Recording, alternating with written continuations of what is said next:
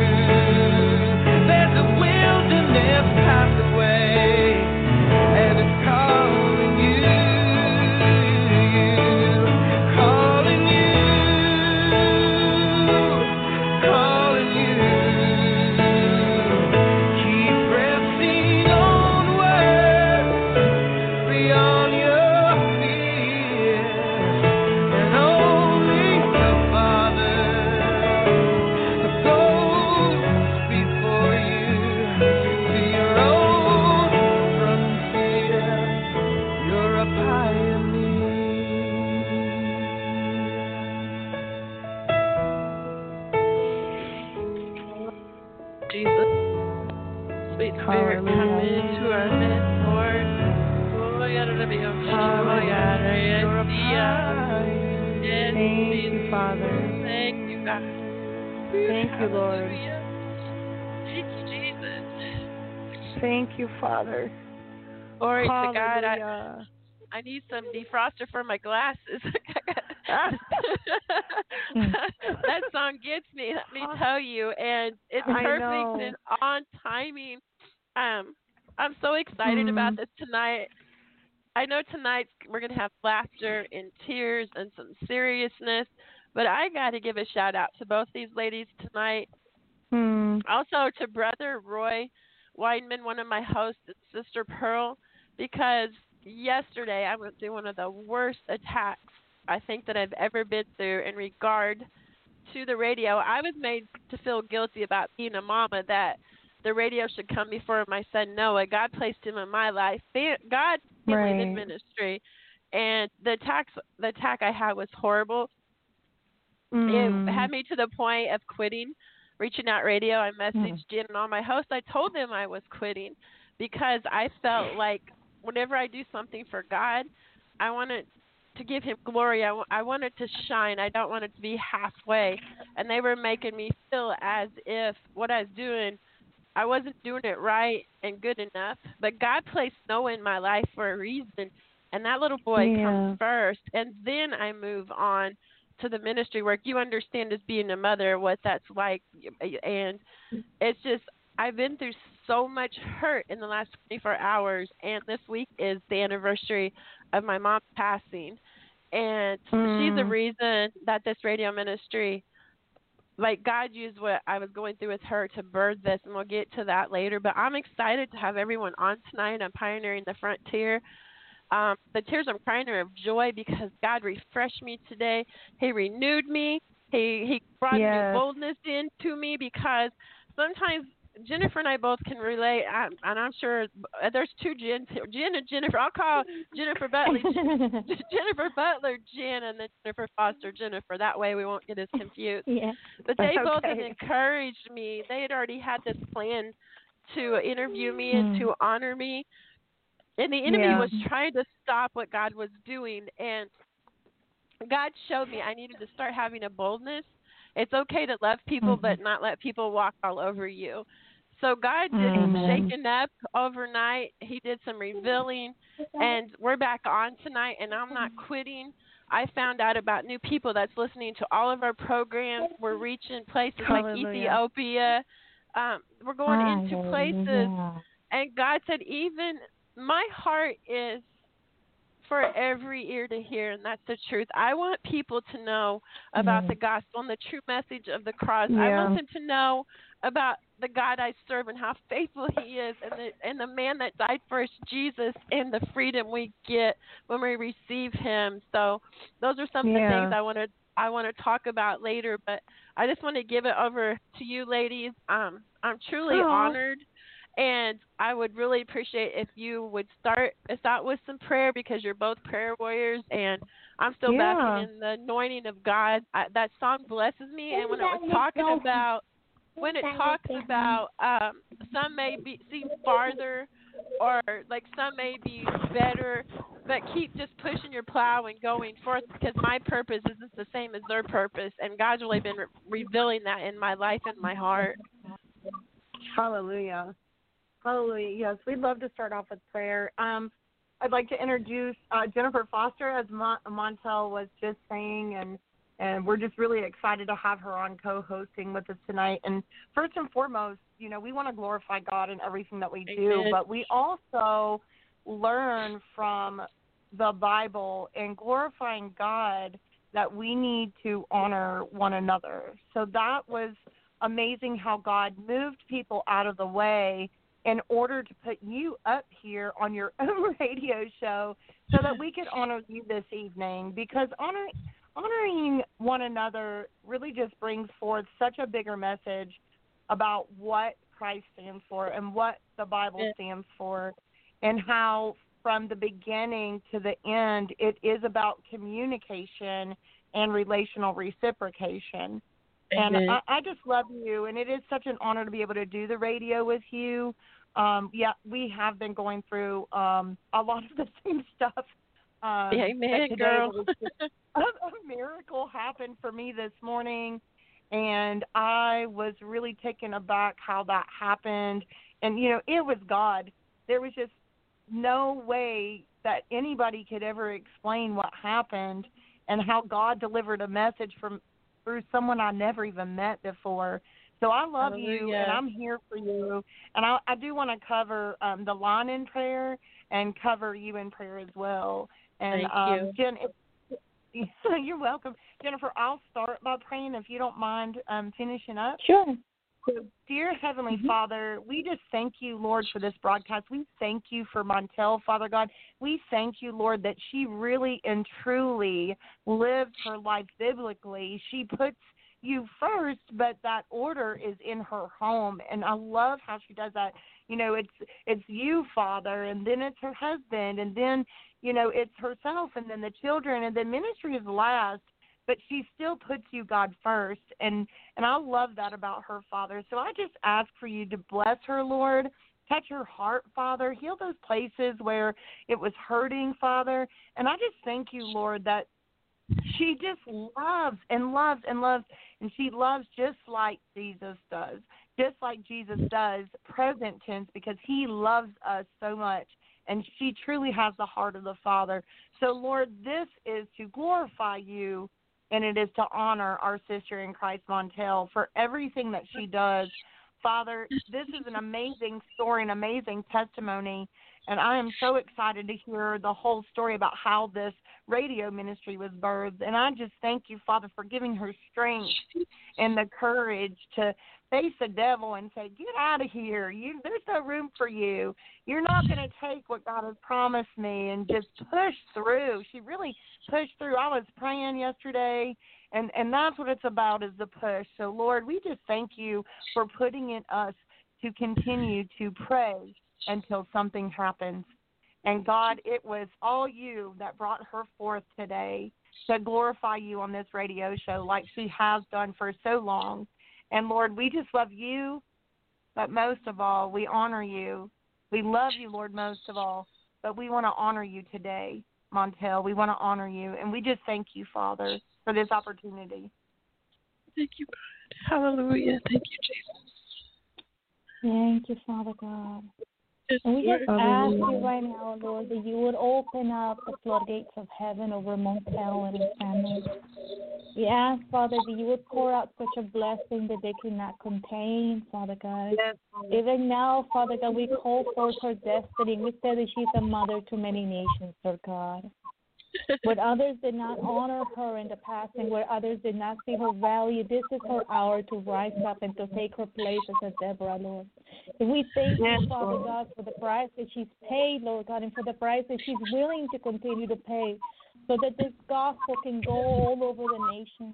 And we just thank you, Father God, for sending kingdom financiers, Father God, those who would pour into this vision so that this vision can expand, Father God, beyond internet, but it can also go into radio stations, Father God, both locally but also internationally. I thank you, Father God, for this even going into television, Father God.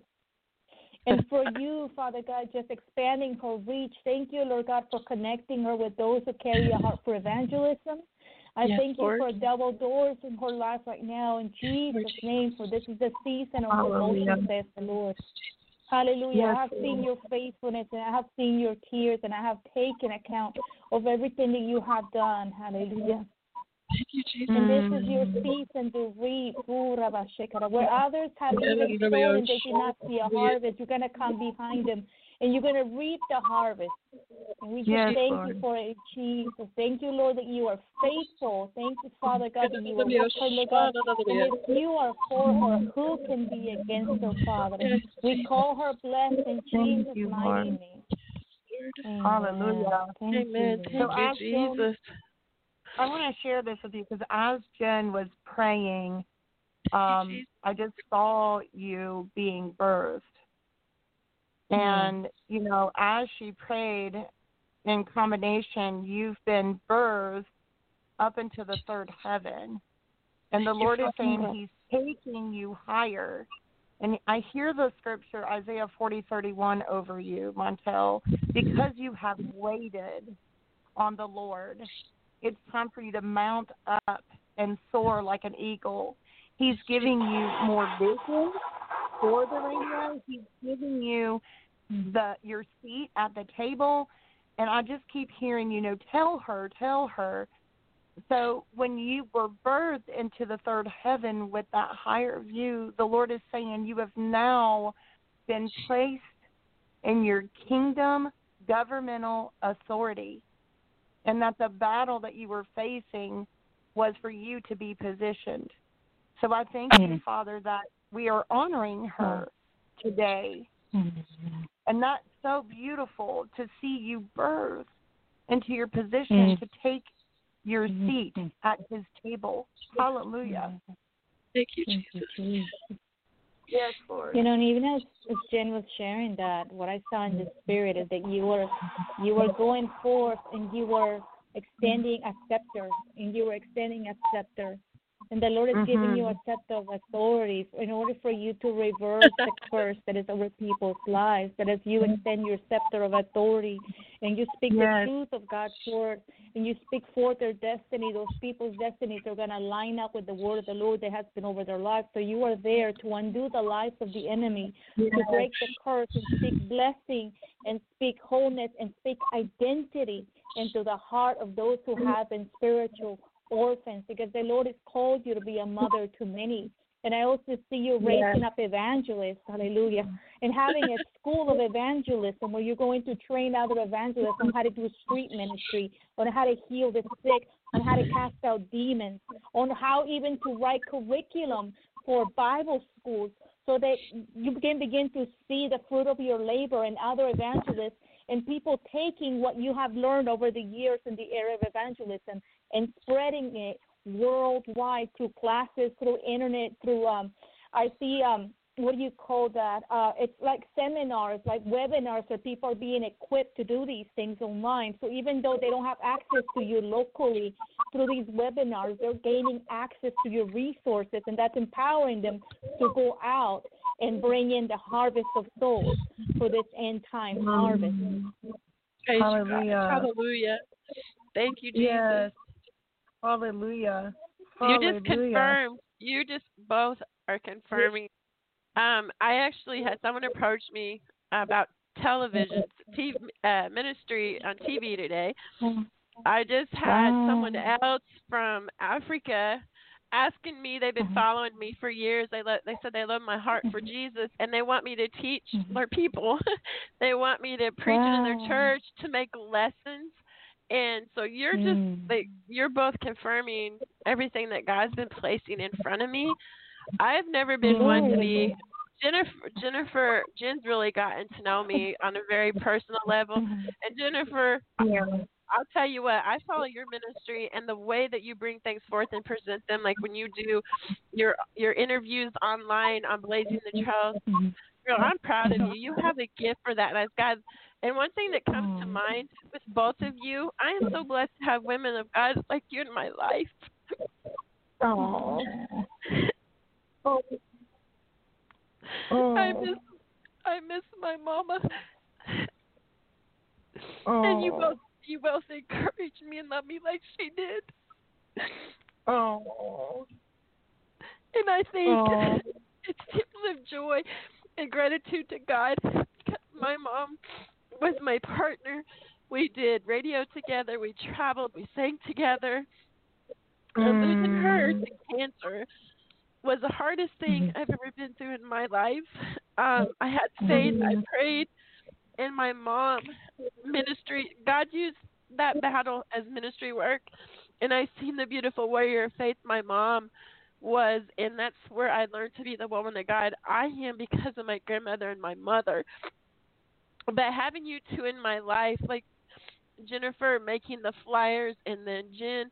It doesn't matter if it's one, two, three in the morning, whatever it is. I know if I need you on the phone, you're there. But one of the scriptures, when I think of you two ladies, that really comes to my mind is Proverbs 27 and 17. It says, Iron sharpeneth iron, so a man sharpeneth the countenance of his friends. Had I not had people like you in my life,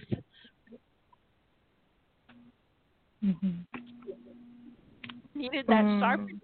So that that scripture really says something to me because even though I I have this humongous hurt and when it comes to feeling like I'm letting God down, that the enemy knows where to kick me because when I do something for God, I give my all. Even in setting up the radio Mm. broadcast, I always let the Spirit lead me to the images to use, the songs to use. My husband can tell you, and I thank God for my husband. He sacrifices time with me, and he takes care of the baby when I'm doing radio stuff. And we've been trying to find a balance because having a new little one in the house when my kid's already grown is a new that's a new thing for us. But God called us to save Noah's life and he's got a purpose and a plan too, but my husband has been so great. He was gonna do a Facebook live yesterday. That's not like my husband just to encourage me and to stand up for me. The guy led him in a different direction and he just stepped out in faith to support me and love me to get me this new laptop and we've been believing God for the finances, but I can prepare the radio like with so much more ease. It doesn't drop. I can hear the clarity.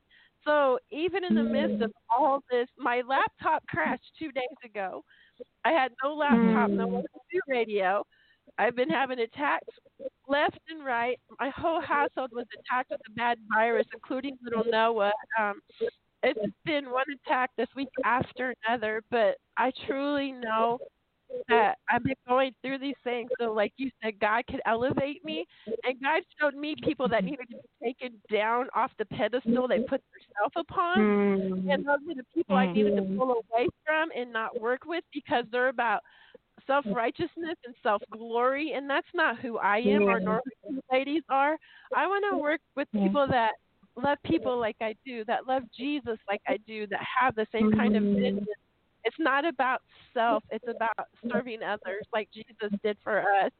And that's where my heart is truly at and I I just like did this God just I felt like this moving and this shaking and I was like I could actually see things shaking in visions even today when we were going to spend family mm. time together and God was telling me I'm not letting you go. You're not going to quit. That you're, mm. that you're going into a new season. I've got you. Just just give it to me. And then like Jen would message me the right message at the right time, and then I try to follow Jennifer Foster's uh, broadcast and messages because she's got a beautiful heart, very talented, both ladies, but you both are humble. That's what I love about you. And I've been dealing with people that are caught up in themselves, and when those spirits of pride and self come upon people, they can get really mean. And those are the kind of mm-hmm. spirits I've been dealing with. So this interview tonight comes at a perfect time because you have been such an encouragement to me and you made me feel loved and important. And like what I am doing matters because the enemy was trying to kick me yesterday. No one would miss the programs. You don't do good enough. You know how the enemy does you when you're down. He kicks you. But God Yeah. Sent you guys to sharpen me and encourage me and help to to push out. I felt like I was being buried, and then as everyone was praying for me and people were messaging me, I felt that just coming off of me, and I see myself just push Yeah. through the Holy was trying to put me in. Hallelujah. Hallelujah. Hallelujah. Mm. Yeah. You know, faithful. um Monto, yeah. It's you just push and you persevere through everything that's thrown at you. Um you amaze me in in how you are so loving with Noah. And I love to see your pictures and how happy he is. And you were mentioning something to me about um meeting someone and, and doing something I think you were saying about abortion and adoption. And what's so amazing about that is that you said it's time for you to roar, right? Yes. And I believe that God has another blessing coming your way. Um, I have some friends that are in South Africa that I pray with them um, on an apostolic uh, prayer team, and I, I, it's so funny how God aligns people. He really does align people with it with the true heart of the Father. And I had um, was ministering to a woman who was in an abortion clinic, and I couldn't get her to come out.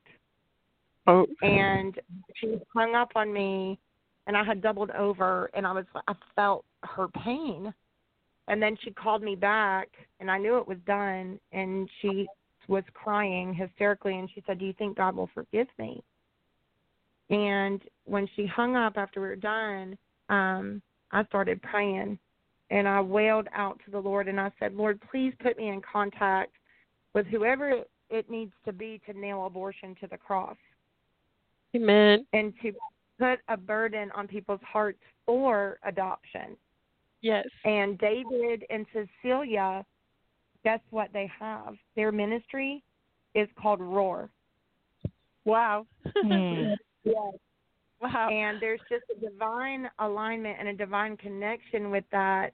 Um, I asked them actually, not to go ahead of you, but I asked them to come on here and to honor you and everything that you do for me. I would love for you to be on that broadcast when we interview them because I Sure. believe that there'll be such a connection for you. And they're in South Africa. I have a heart for Africa. I work with a lot of people in Africa and India. Um, I've actually helped some. Or I have a heart for orphans. I have most of my life. My mom used to call me Little Noah. Any animal that was an orphan or some kid that needed something, I was always bringing them home. and uh, I've always had that kind of heart. But the hunger, Jen, the hunger over in Africa for the word and in in all the places and places like Jennifer's reaching. It's so beautiful, like Sister Dippity. Oh my gosh, I'm so glad you connected us. Like when we were traveling to Kentucky, and see, God connected us, to Jen, and you connected me Mhm. to Dippity and to Jennifer. But we were traveling down the interstate, probably about 85 miles an hour. We went to Noah's Ark, and we was on the prayer line with Dippity. They were praying for me, and I had no idea. My husband didn't want to scare me, but there was a deer that went out in the interstate, and we were in the middle of prayer, and God protected us. We had semis beside us, behind Wow. us. So I Wow. truly believe we had that prayer at the perfect moment as we were traveling, and God protected Wow. us through that because going down a busy three-lane interstate with you know evening Mhm. traffic, and that could have turned into a bad situation. But I truly believe those prayers. I really believe they Yeah. kept us. I truly believe in the power of prayer. I've seen God do so many amazing things. Such a faithful, faithful God. Yeah. So, how long have you been doing Reaching Out Radio, and when when do you believe was you know that first time that you really felt the Holy Spirit kind of nudging you to get into radio? It's been almost. I, I didn't do reaching out radio first. Um, I was I was caught approached by someone on LinkedIn that had a TV and radio ministry called My King's TV Network, and she asked me to come on and host. I'd never done it before in my life. I hadn't had no training. Um, I haven't been to school for it, but she just said it was like you, Jen. She said the light shined upon me, and God's like, you know what? I I when I call someone, I equip them. So I stepped out in faith and I started doing radio for my King's uh, radio and TV network. I would say almost even a year, and I got I was training myself to the leading of the Holy Spirit. And she told me, and I don't mean that in a bust away, but she said, "You have a gift in this. You're one of my most listened to hosts." Um, she would like she encouraged me, but as I was working with them, God started nudging me. Um, my mom had just been, I'm going to give me strength, Lord. My mom had just been diagnosed with esophageal cancer. It was three when they found it. And God said, Hey, it's time for you to step out and start your own radio platform. God give me a vision because He knows my heart. God give me a vision just to stretch out around the world and love people. I didn't have to do nothing but love people and share the gospel. And then he showed me he would bring the right people in on the platform. He led me into having an open platform where different ministers, authors, different genres of Christian singers, whatever their talent may be for God, because we're all part of the body of Christ and we're supposed to work together in one mind and in one accord. Philippians 2 2 is my scripture that's in my heart a lot. God called me in the midst of my mom dying to do this. And I was taking care of my mother. Um, I was at her side every day when she was going for chemo, for surgeries, when she would get I would have to take her for um infusions to like give her fluids or vitamins because chemo is really hard on a person.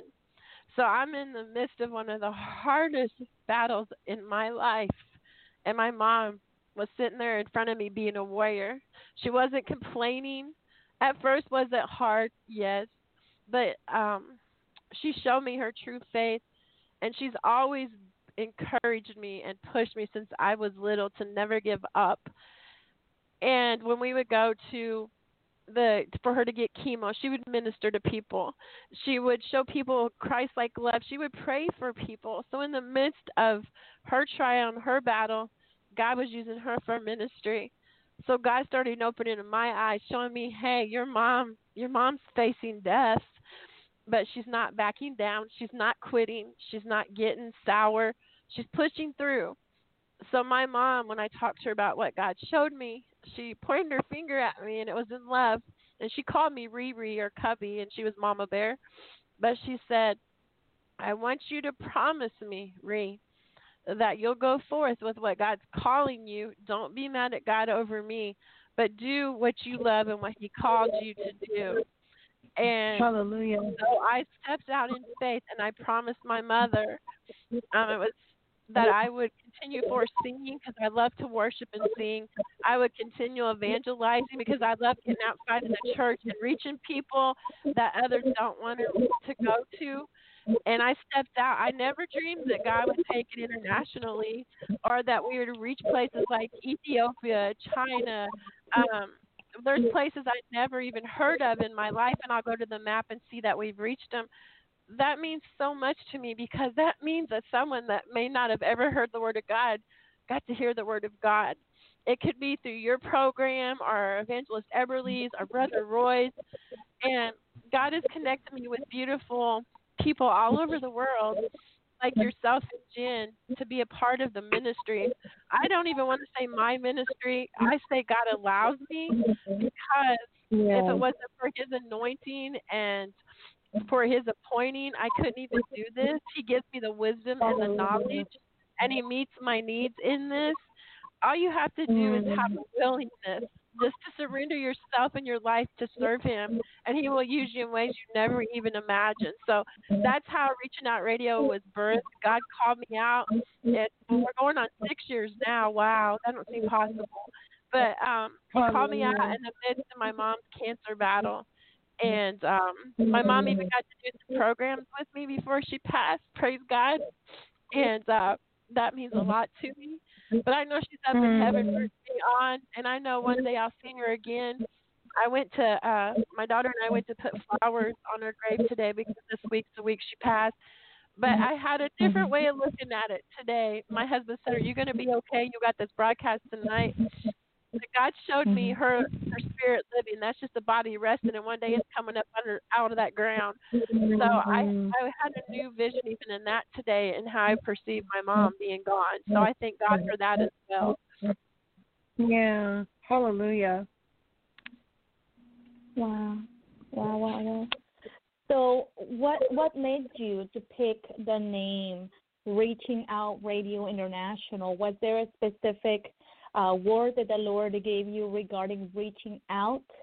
Or what how was it that you came up with the, the name? as I was, I always, as what anyone I truly believe that is a child of God, I truly believe we should always seek God in all things that we do, and that um, He led me in it. And when He was leading it, me in it, He brought me to Scripture, Mark sixteen, fifteen, and sixteen, and He said. Unto them, go you into all the world and preach the gospel to every creature. He that believeth and is baptized shall be saved, but he that believeth not shall be damned. And God started showing me this vision. It was just like his power going. I seen like a vision of the earth, and it, he was showing these hands just reaching out. I seen people that were falling and headed to hell, and I seen people bound and broken in chains, and this pain and all this hurt. And he said, I need faithful servants to reach out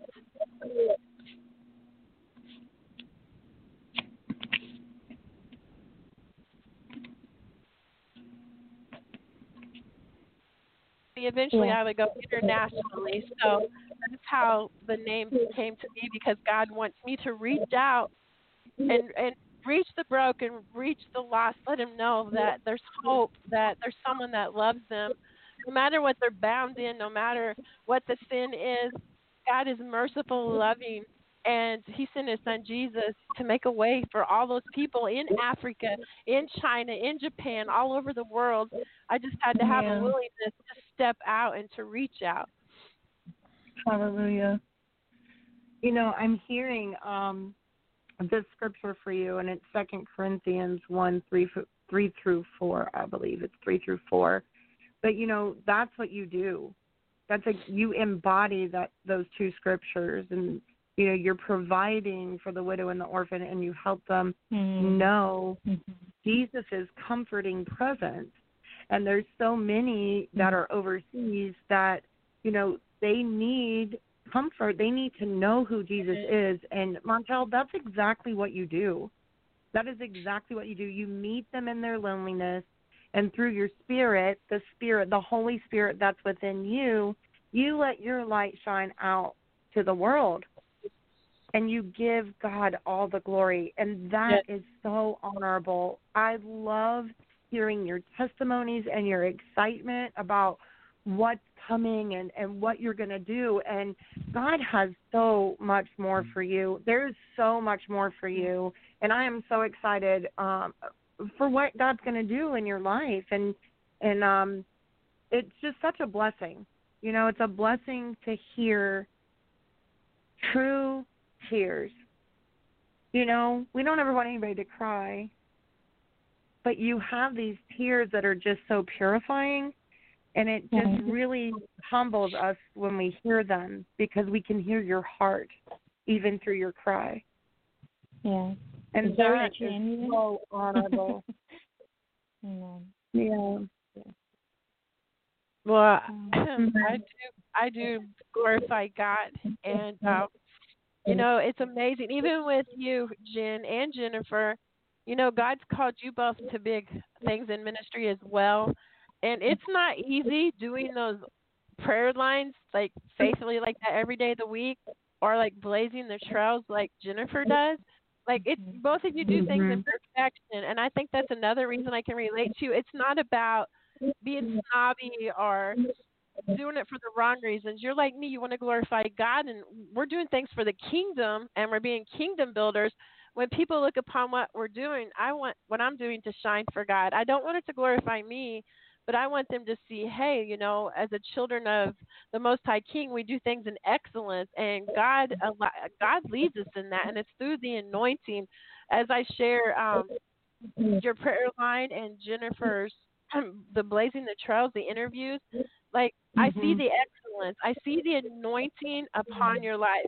There's a difference in someone that has an anointing on their ministry and a true heart for Jesus and someone that's on a stage putting on a show. And I don't mean that to offend anybody, but that's the Yeah. truth and I try to separate myself about the people that's putting themselves in the limelight. I want to work with people, like I said, iron sharpens iron, and people that's Mhm. willing to come together in love and unity and one mind and one accord because there's strength in numbers. And there's been days when Jen's down and I encourage her. And there's been days when Yeah. I'm down, she encourages me. We're human. But God says in Romans, we're all going to fall short of the glory of God.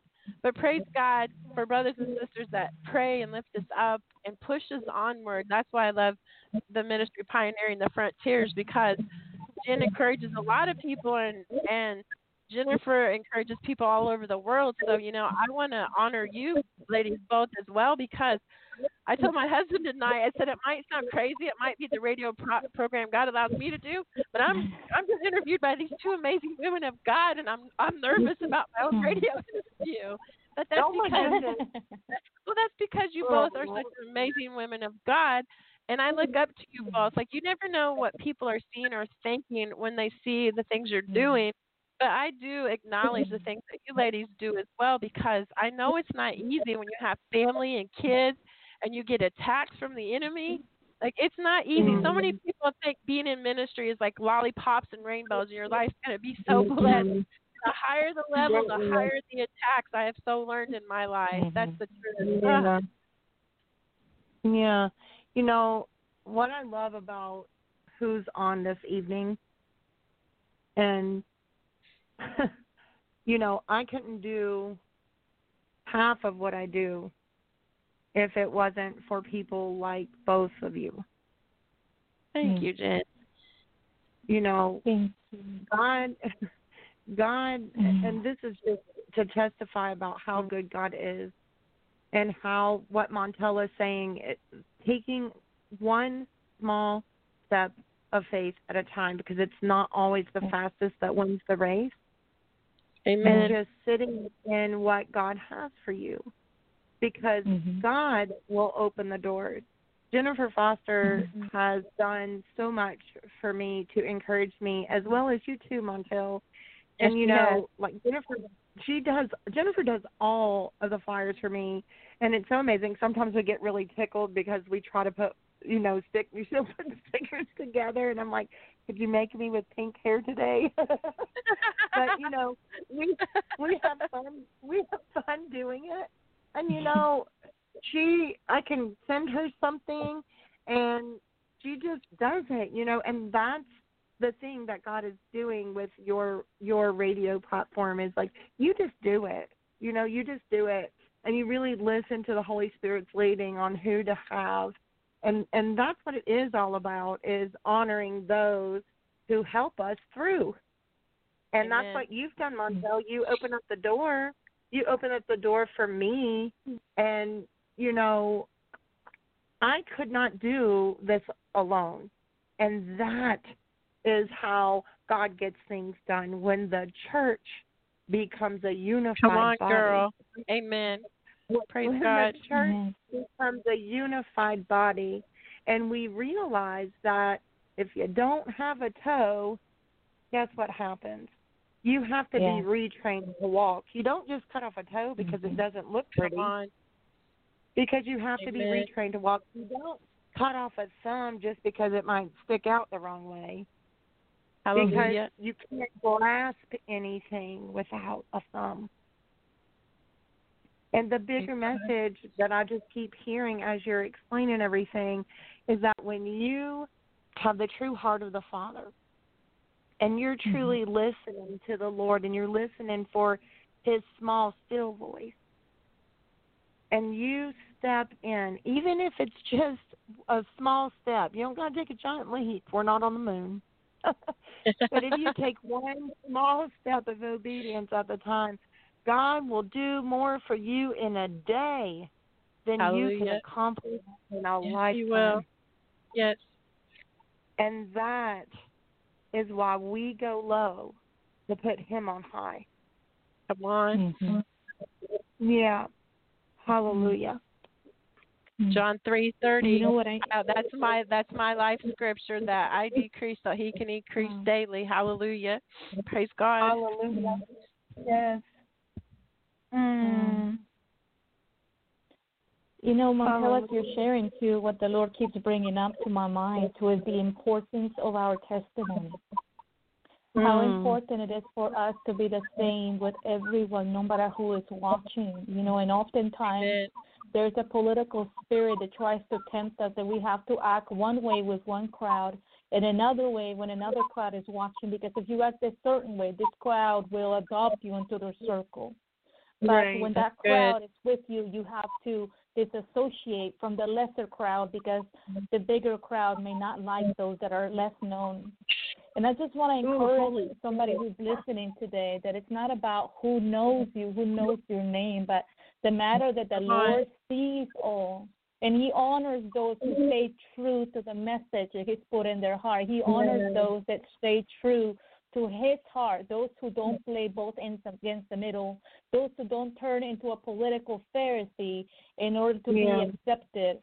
The word says that the Lord is the one who promotes. He moves kings out of their place and he replaces Yes. them. And there is a change of the guards that is going out right now in the spirit. Many people are up for promotion.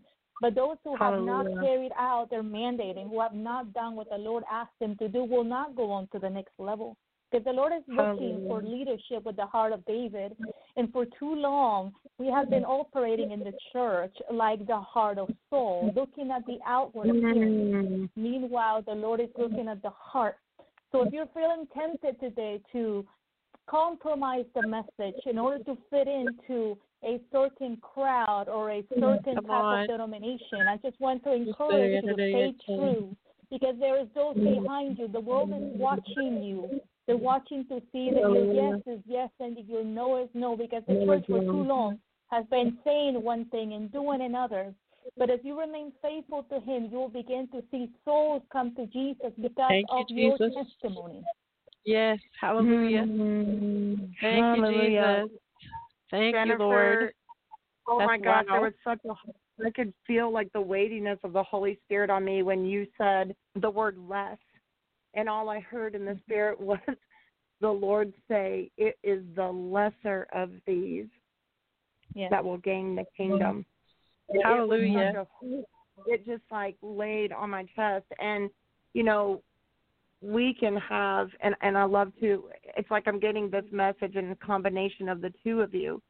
And you Mm. know, the true heart of the Father, you don't we don't need a red carpet. We don't need our name in lights. You know, we've we've already done things, you know, I, me personally, I can testify and and Jennifer was just saying the importance of your testimony. You know, I I I used to model when I was 18, 19 and 20. I did TV commercials and all this kind of stuff for the world.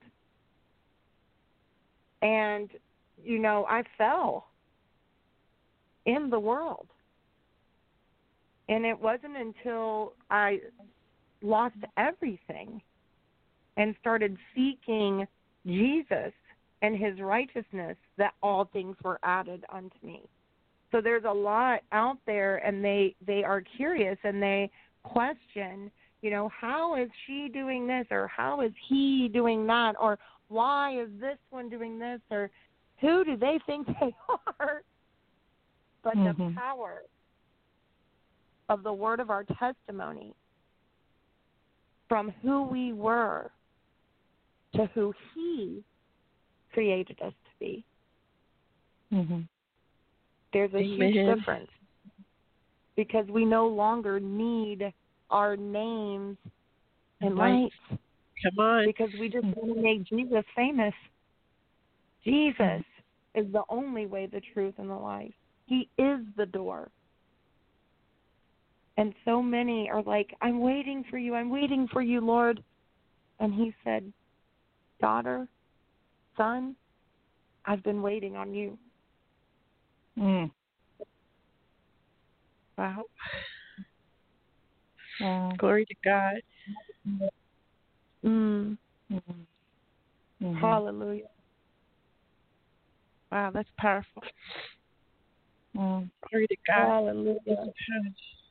I'm just so moved in the way the Spirit is moving through both of you and just absorbing everything that you're saying. Um, one of my favorite songs, um, I think it's Casting Crowns that sings it. Have you ladies heard this song, um, Legacy? I love that song. It talks Yes. about uh, that's. I told my husband when my time comes to go home with the Lord, I want that song played at my celebration of life because, in all honesty, that's my true heart.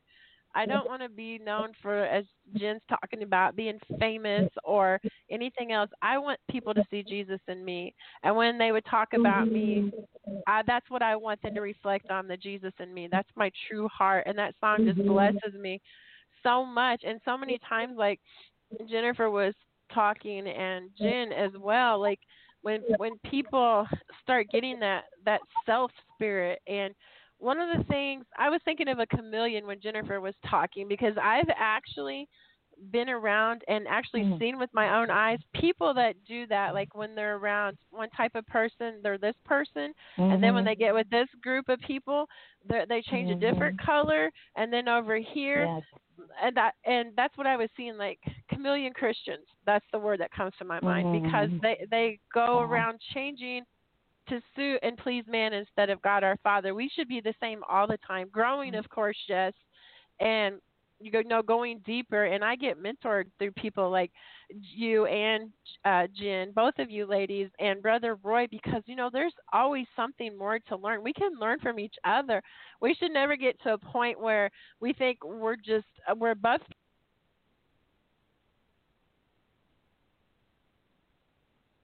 until God calls us home, there's always a new level, something new to learn, things we're going to go through, but we never want to get full of self. And that's that's what I always ask God, please just keep that self spirit away from me. Keep me humble Mm. and to have humility, change my heart, search it daily because so many people like I see it on Facebook and other platforms too. So many people are about using their gifts for money or using their gifts to satisfy themselves or this big name or that big name. It's cool, don't get me wrong, to work with bigger ministries and have that blessing as long as you don't get caught up in it. That's the point. You still want to glorify God in it. Yeah. Right. Mhm. Hallelujah. Mhm. When you were saying, um, you know, this, you know, you go to this one and you're like this, and you go to li- this one and you're like this. All I kept hearing in the spirit was Joseph. And he said, remind them of Joseph.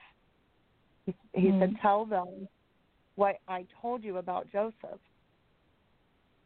And um I was praying and I was reading about Joseph and his coat of many colors so that I could share it with my boys and Jennifer Foster she inspires me all the time. She's like, "Oh, these are the great, you know, color Yeah. things that you can do with the kids and you know, it Jennifer has encouraged me in so many ways that I I can't even keep count and um I think sometimes it goes unrecognized, but I try to remind her how grateful I am for her. But I do want to share with you about Joseph because I keep hearing the name over and over when both of you speak. And um, I asked God to reveal to me about Joseph's coat of many colors. And he said that Joseph's coat of many colors was just a mere outward expression of what he had knitted together in his very DNA. Wow. Mhm. And I said, So his coat was an outward expression of what you put in him? And he said, Yes. Mhm. Joseph had many talents. And those were what I put in him. But Joseph had to grow. And he had to acquire his gift. Joseph Mhm. didn't become Joseph overnight. He was Mhm. Joseph. But Joseph chose to listen to our Father. And his coat of many colors just showed who he was on the inside. Man.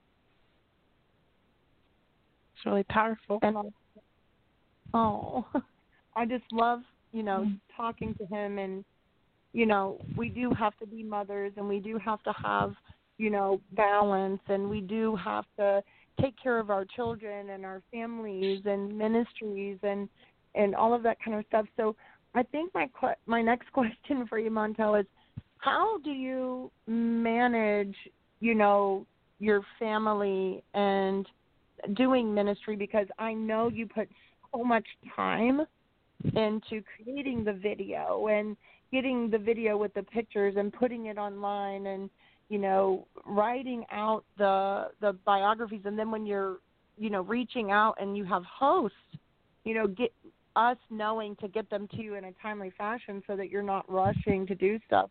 So how do you balance all of that with baby noah? One of the things I've truly learned about if you truly if you truly want to serve and do ministry work, you are going to have to sacrifice. You have to have a willingness to sacrifice. But in all honesty, um, I believe in keeping it real, and I believe people need to hear truth. When I first started doing this radio program, and I was in the midst of the battle with my mom, I got too caught up in it for a while, and I wasn't doing things in order. God was always first, of course, but I was putting my ministry over my family.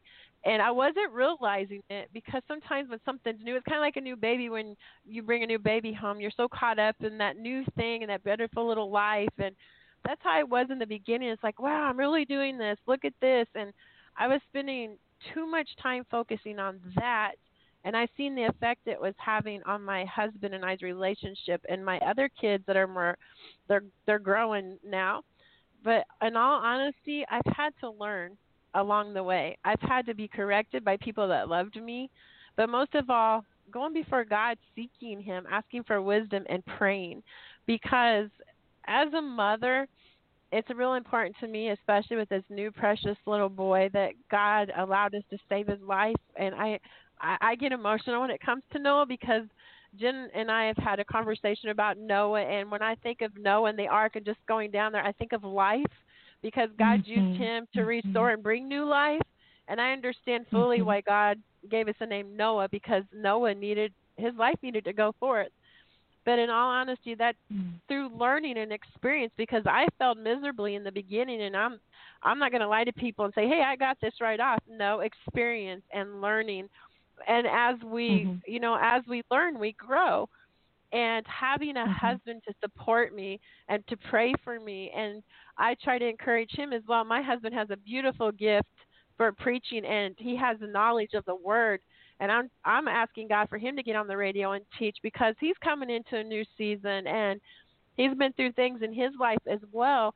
So you do have to balance it and Jen and I have talked a lot about it. God comes first and I used to see it well you're doing ministry work that is for God. But no ministry and putting God first is two different things. That could be a whole nother that could be a whole nother teaching. But honestly and truthfully that is that's how it was through learning. Like falling down and having mentors that was in my husband and I's life for years that been pastors saying, Hey, you know, you're kind of getting out of order here. You need to focus it this way. Or my mm-hmm. husband speaking up saying, Hey, you know, you're kind of spending too much time on the, you know, the laptop or the phone or whatever you're doing. You know, I'm here. I'm missing you. So God had to correct me and give me some new order and it's just all been a mm-hmm. learning experience. That's how I've learned to balance it out. Falling down, making mistakes, but getting back up and asking God to direct me. That's that's the best way I know how to say it. Hallelujah. So, do you have that mm-hmm. song pulled up that you love so much that you had mentioned? Um, I'm trying to Let me see. Okay. um I'm trying to uh remember oh, I don't think I have that one downloaded on here yet, but I can play one of mine if if that's okay with you. I love to worship. I know a lot Yeah. of people a lot of people like this song at Christmas time, but in all honesty, this is one of my very favorite songs to sing and even to worship to because to me this song is prophetic and telling what Jesus is going to do. So I'll share that one off my cover CD. Uh my one of my very favorite songs is Mary Did You Know? Oh, Mm. I'm gonna cry. Well, that's one of my favorite. It's a prophetic song to me. So I hope it blesses everybody and God be glorified. And I just love how it talks about all that Jesus was going to do for us and he has done for us. So to God be the glory. Hallelujah.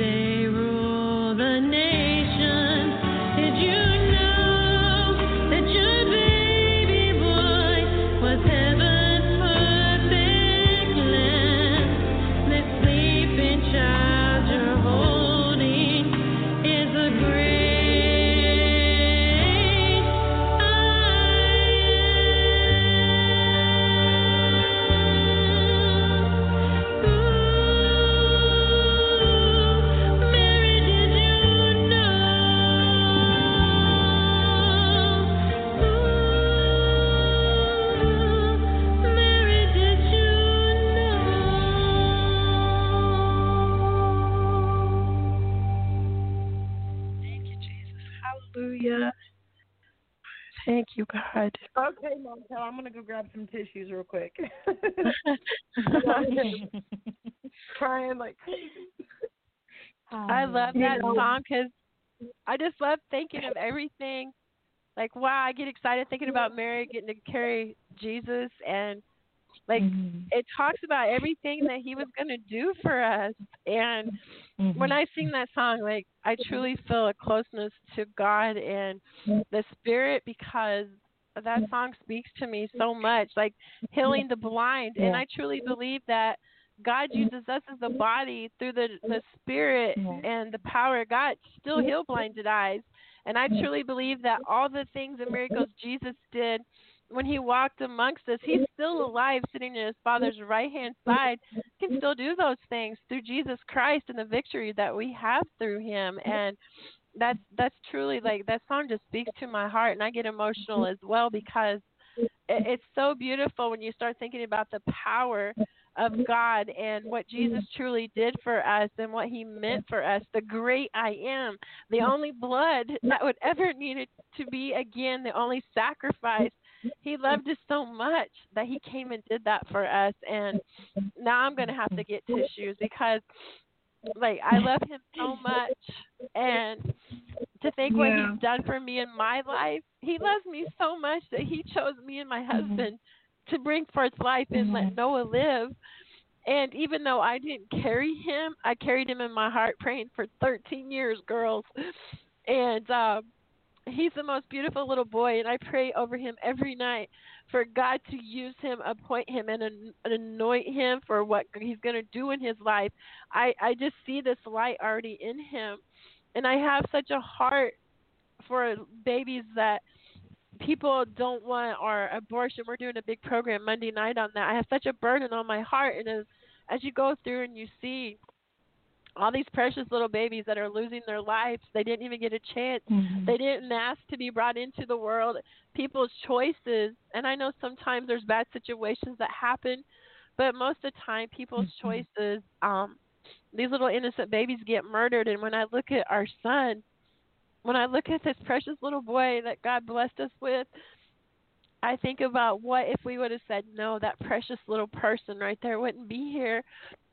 So, the love God has put in my heart for orphans and for unwed and single mothers, I feel like God's going to take me a new direction in regards to ministry in that way. And it's cool that you've connected with Mhm. people like that, Jen.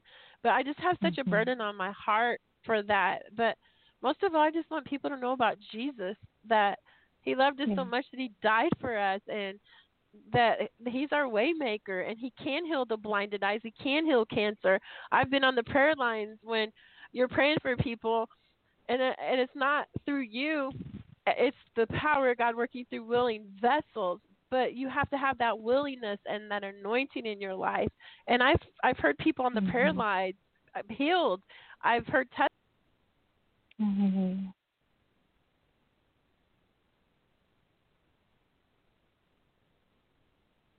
that power what god can Mhm. that song is just to me it's prophetic and it was it's teaching of all that you know he was going to do and he's able to do praise god Mhm. You know, and as you were sharing, the Lord was showing me here, um, and it's uh, it's actually the Passion translation in Proverbs, and this is what it says. It says, "My sons, if you will take the time to stop and listen to me, and embrace what I say, you will live a long and happy life, full of understanding in every way. I have taken you by the hand in wisdom's ways, pointing you to the path of integrity. Your progress will have no limits when you come along with me, and you will never stumble as you walk along the way. And then the Lord showed me this other scripture, which is Exodus 19:4. I know your path has been a rocky one, my love, but I promise I will make it up to you. Just let me carry you. Hallelujah wow And glory to believe god that that is that is a word that is a word for you. That is a word for many that are listening tonight. That while we're serving the Lord, He tells us which way to go, but it's up to us to be obedient. However, we know that it's not going to come without backlash it's not going to come without persecution. But even though the path is often rocky, He promises to make it up to us and to carry us along the way. Praise God. So I wanted I wanted to ask you, as the Lord is, is called you to to take care of Noah and to take care of, of this child that um, you all adopted, what are some um, some encouragement that you would give to parents out there that are feeling that pull from the Holy Spirit uh, to adopt a child and to also do ministry, but they're not really quite sure as to how they're going to first come up with the money and second, how they're going to have the time to do both. One thing I will say, and I've learned every step of the way, is we walk by faith, not sight and that when God mm-hmm. gives us a vision, He brings a provision, and He is the mm-hmm. waymaker in every situation. When God called my husband and I to adopt no, I can still remember the day that I was called to the hospital, and this this his biological mother has a special place in my heart. We have a great relationship, mm-hmm. and um, she, honest and truthfully, through prayer and seeking God trusting, even if it looks like it's the most impossible thing ever, never box God in. Because when my husband and I said yes to God, and as you were speaking about obedience, and we stepped out, God would place mm-hmm. it on people's heart. Like the the first initial amount of money we needed was a thousand dollars to give to the lawyer for him to even become our lawyer and start the proceedings.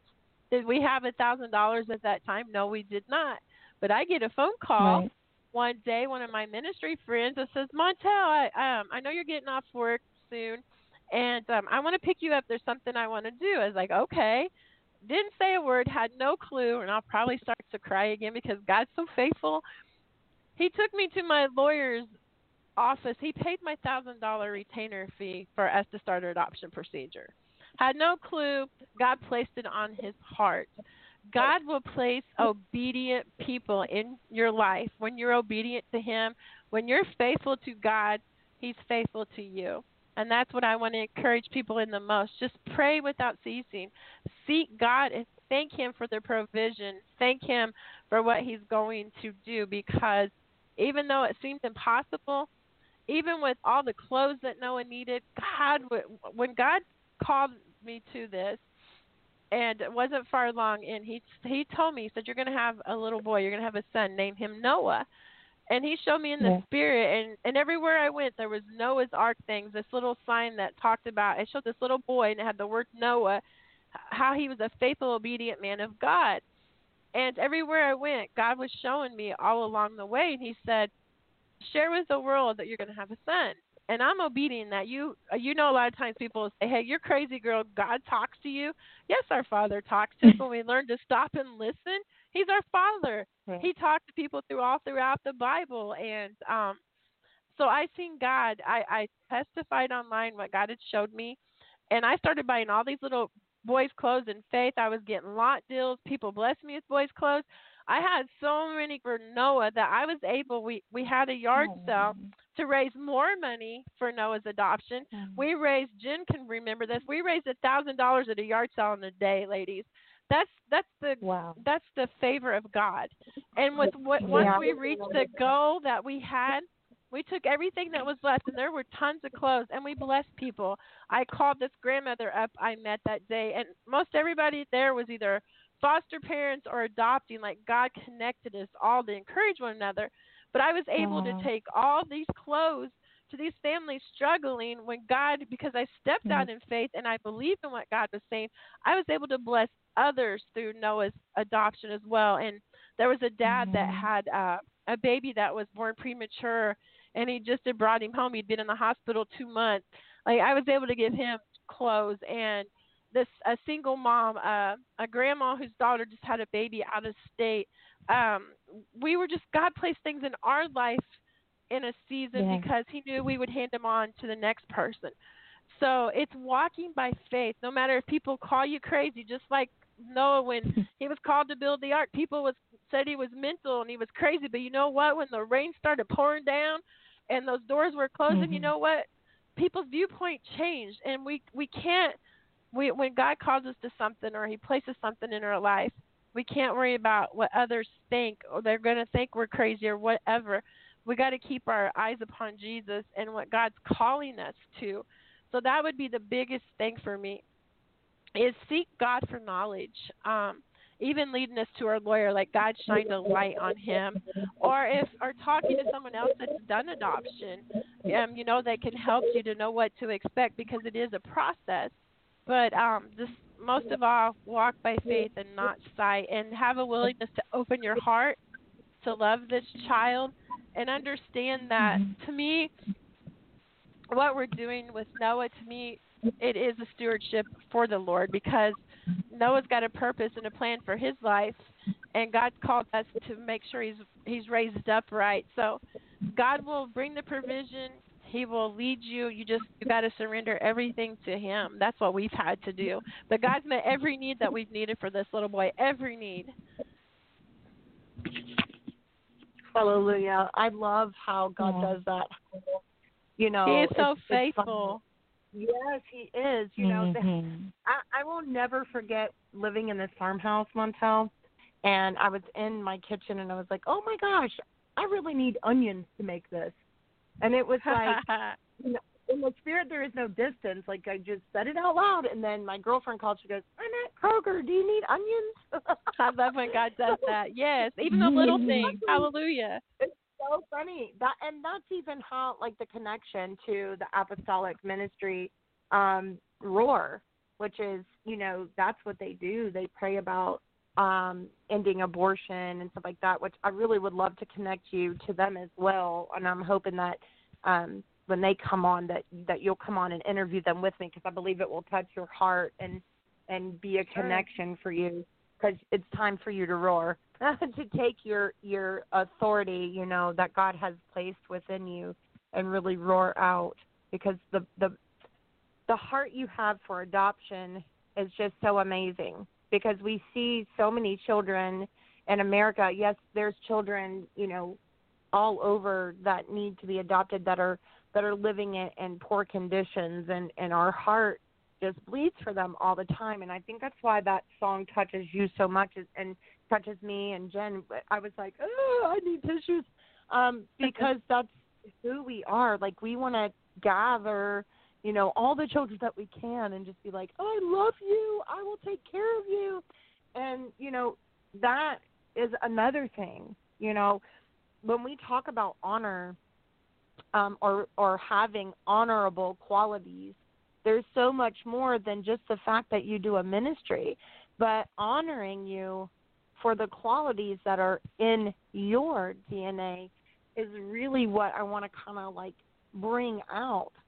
Is the qualities that you have are so much just like Jesus. They're Thank just you. like Jesus if you see a child hurting, you're like, come, let the little children come to me, you know? And it just amazes me seeing so many open vessels um, that have, they've been transfigured into more into the likeness of Christ. And I believe that that's how you are. And that's why God honors you so much in your time of need um, so that you can fulfill what he's laid on your heart to do, especially with the adoption of Noah. It just amazes me and it, it's breathtaking, and, and that is an honorable quality. Well, he's. I've learned my whole life because I was blessed to be brought up. My grandma was a God fearing woman, could play the piano and worship so beautifully. I grew up singing in church. The doors were open. We were there, and we was traveling. But I thank God in regards to like when you talk about DNA, I'll probably start to weep again. But I thank God that He allowed me to have such a beautiful grandmother and mother. Um, I lost my grandma. I was my grandmother's funeral was actually a day before my 19th birthday, and she died with cancer as well. And uh, it was really funny. My mom wa- was been at the hospital every day for a month, and then one day she leaves.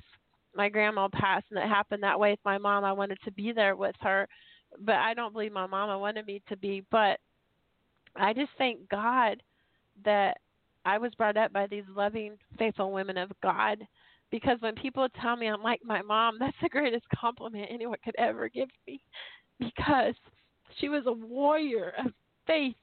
She would have doctors tell her, my mom shouldn't even have made it to two and a half years. And she would look at the doctors and she would tell them, you know what? You're not my God. She's like, when my. God says it's my time, that's when it's my time.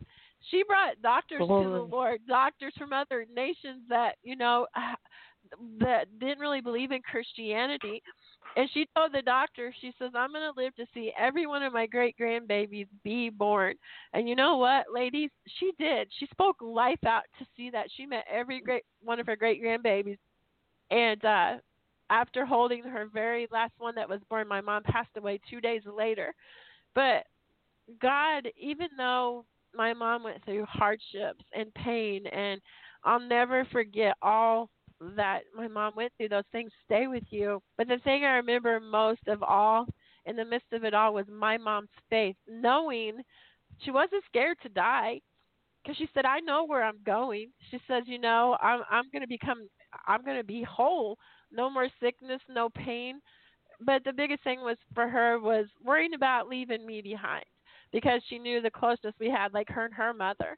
But I can sit and look at her journey and just see God's hand all over. I can remember us being in the ICU, and this family's mother was dying with cancer one night.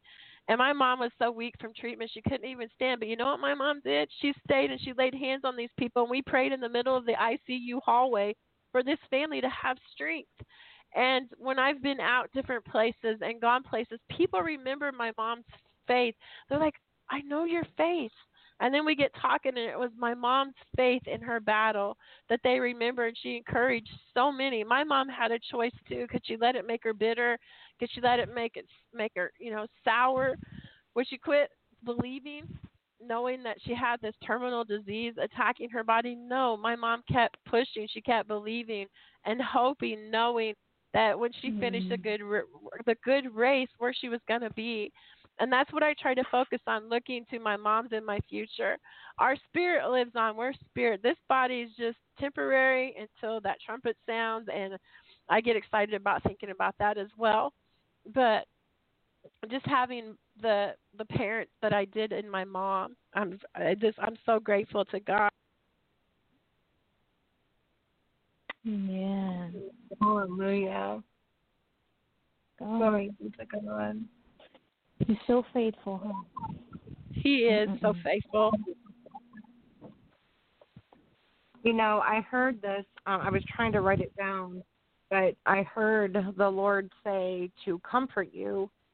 And He said, in comforting you, He wanted you to know that your mother lived on earth from a place of victory through her salvation that she found in our Lord Jesus Christ.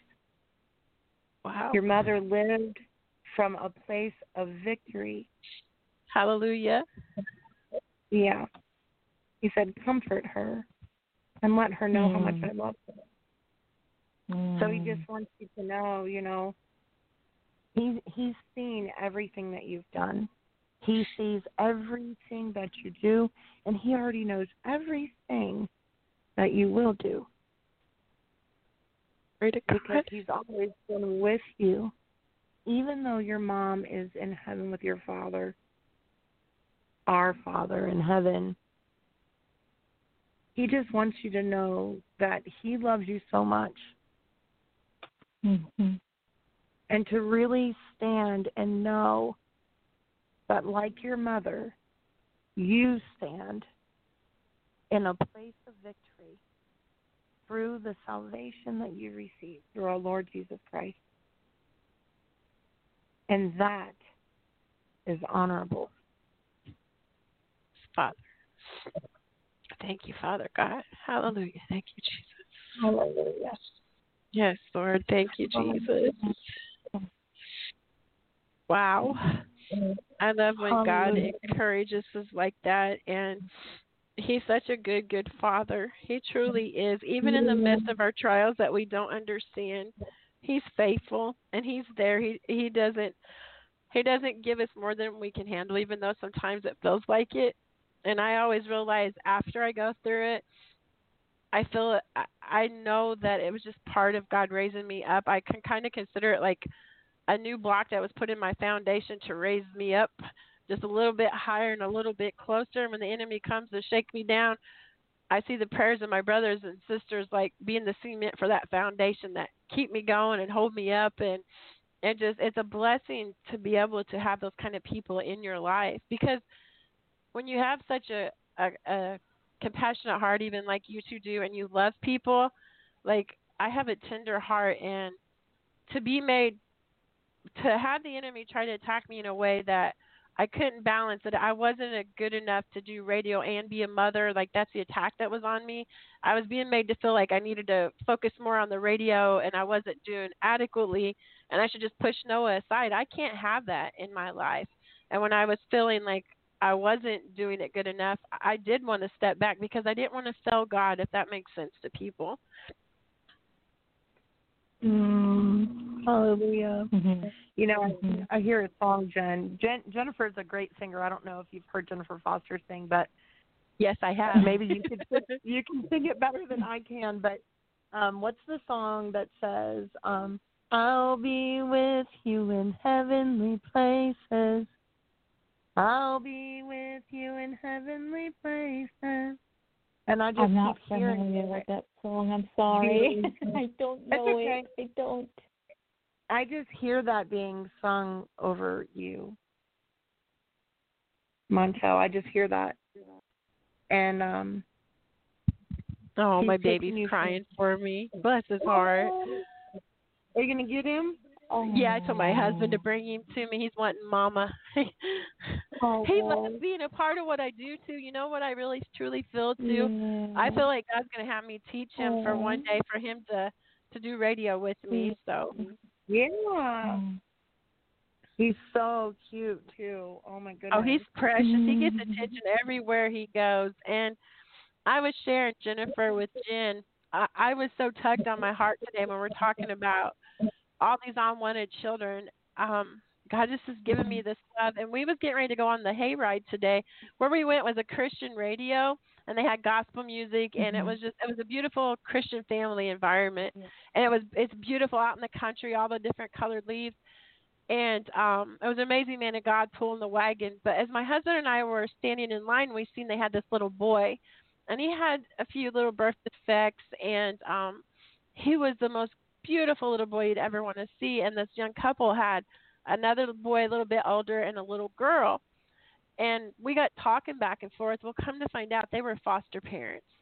And this little baby that mm-hmm. was Noah's age was about half Noah's side. And this this guy was sharing how they've had him since birth, but then he's been gone two weeks and then come back. And like I was just sitting thinking, God be with those foster parents because thinking about I've seen the love this man had for this little baby and the little the older boy they were adopting, but it takes special people to do that because Yeah. you you grow to love these children. You see the abuse they go through. You Yeah. see you know what they're going back to and th- they go through so much rejection or hurt or oh wow.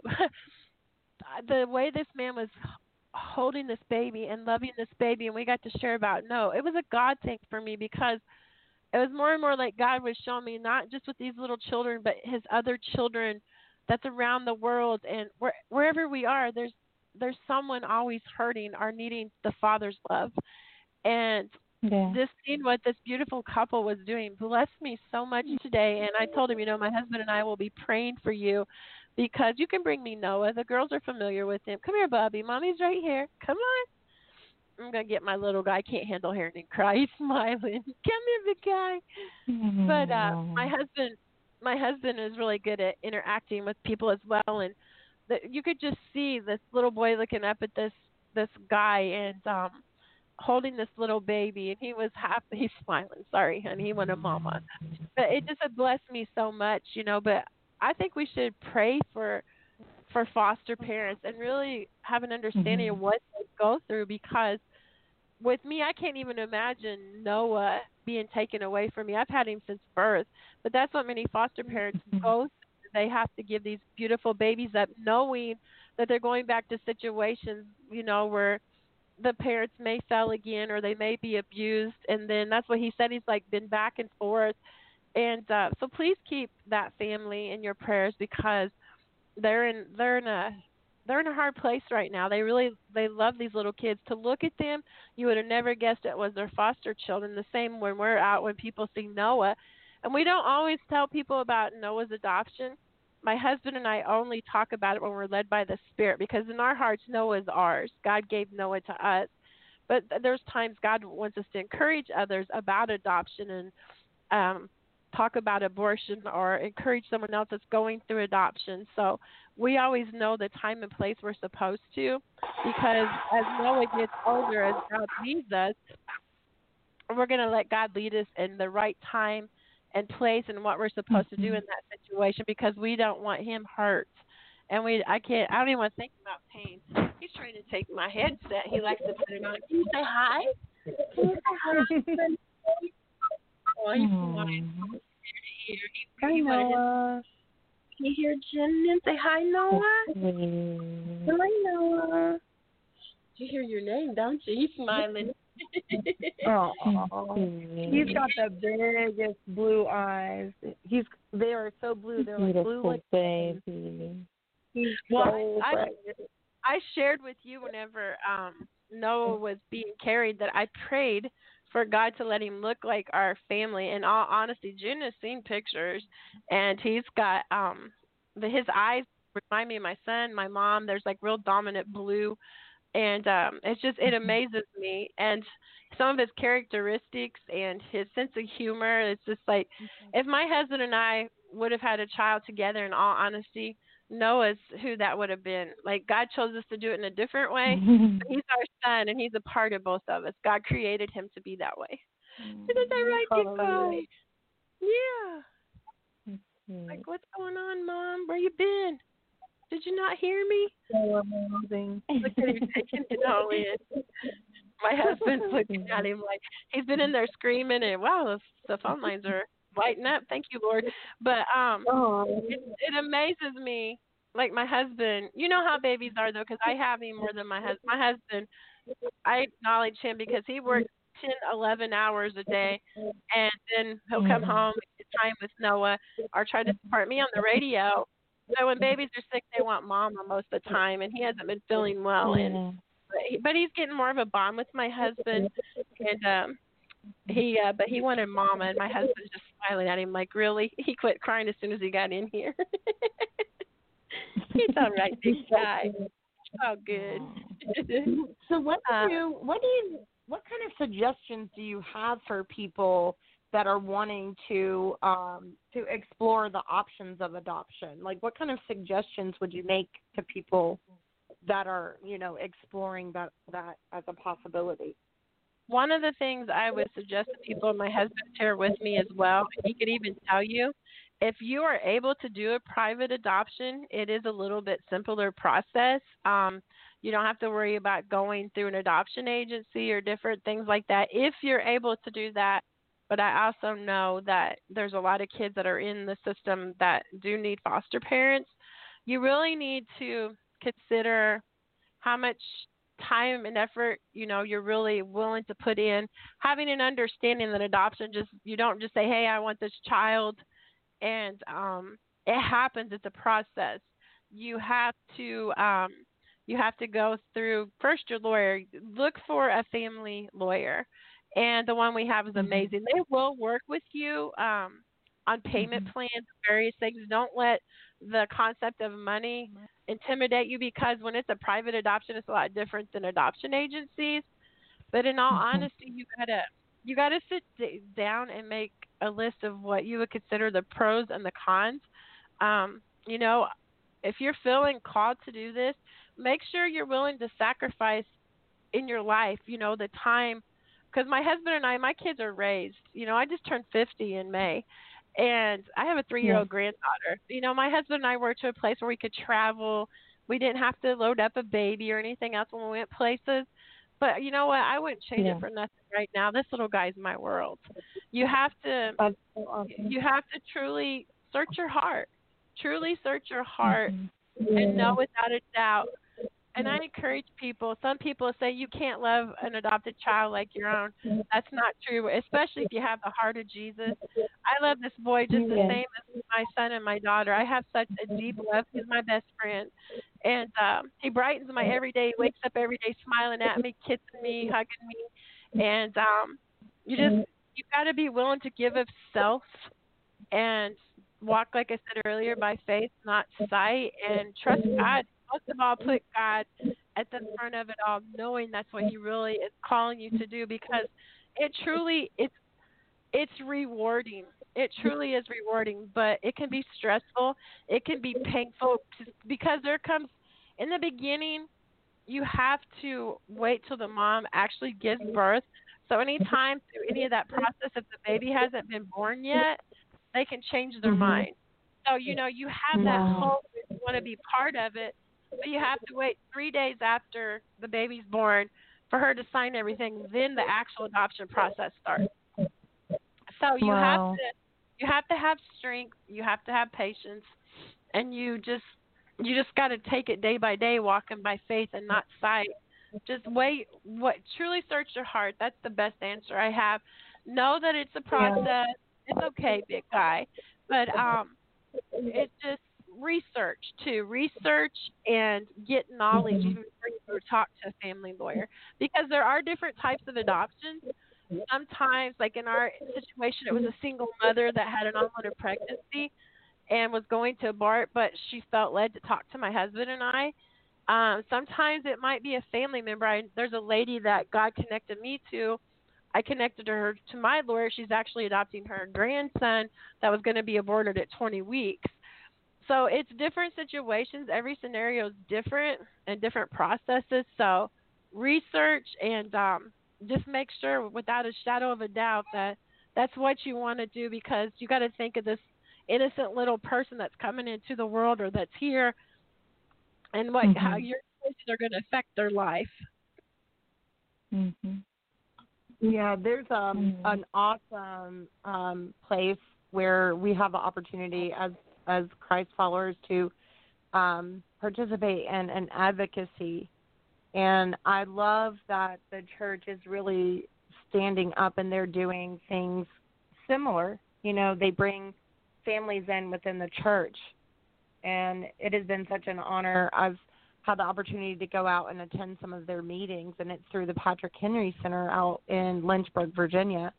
And it's called Safe Families. And it really has taken my breath away just watching how um, Vision 30 and Safe Families have come together under the um, I call them the Righteous Oak. They call themselves the Umbrella, but I call them the Righteous Oak. And I love how the church has come in and they have um, actually reached out to people even within the church and said, you know, if you have an interest in adoption, um, we would love for you to come and be trained. And they offer training and um, they get them CPR certified. Yeah, and they have like this huge thing that they do um, as I guess it's like uh, at a campground, and they bring parents out that are within the church so, you know, for single mothers that are in a struggle um, that maybe need time to get on their feet and they don't want to lose their children, the church goes in and trains people within the church so that they can place the children within the church with a family within the church to avoid them from entering into the foster care system. And mm-hmm. I love that too. You know, mm-hmm. we are called to bridge the gap with love like john. We are called to be um you know the the hands and feet of jesus. And i love that ministry and i love what they're doing. And i love what you're doing with noah. And there's just so many options that are out there available for people. I think sometimes that they're just unaware. Um so it's just amazing hearing you know both sides and having done an advocacy with safe families and even that being an option for those out there that are willing to take on children. Because there's so many resources and i think in my um in my experience there have been times as a single mom that it's been tough but yet there's places like um a ministry called one table and they gather eight people within a community. They come around a single mom and they come in and they help them. And there's just so many options um other than abortion. And i i I cannot even explain the grief that I felt the day that that I spoke with that woman that was in the abortion clinic and how I felt like I had failed God.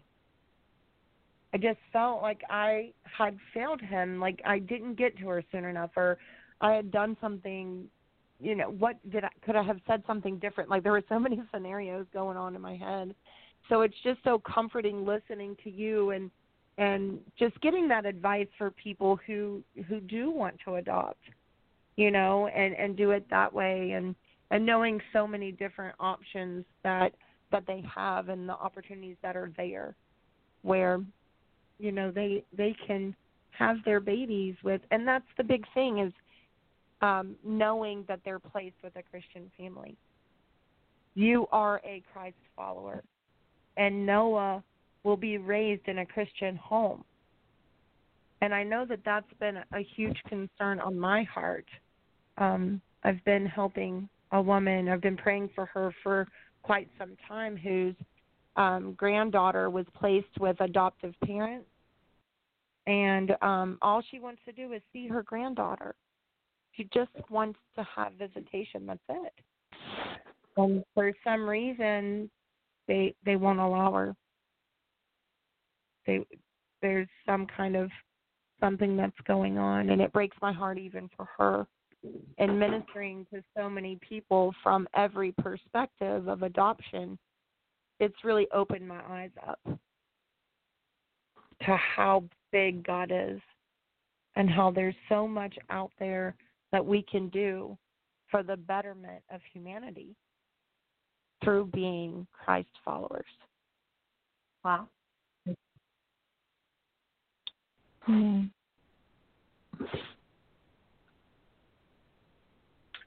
Yeah. Hallelujah.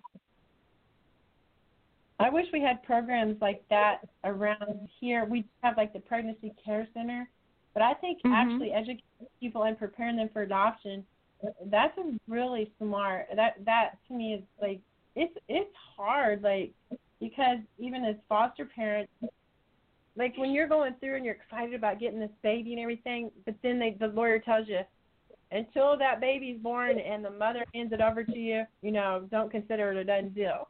But you go to love Mhm. this baby. I go to every, you know, to every appointment, the gender reveal, and praise God. I knew I was going to have a son. God revealed that to me.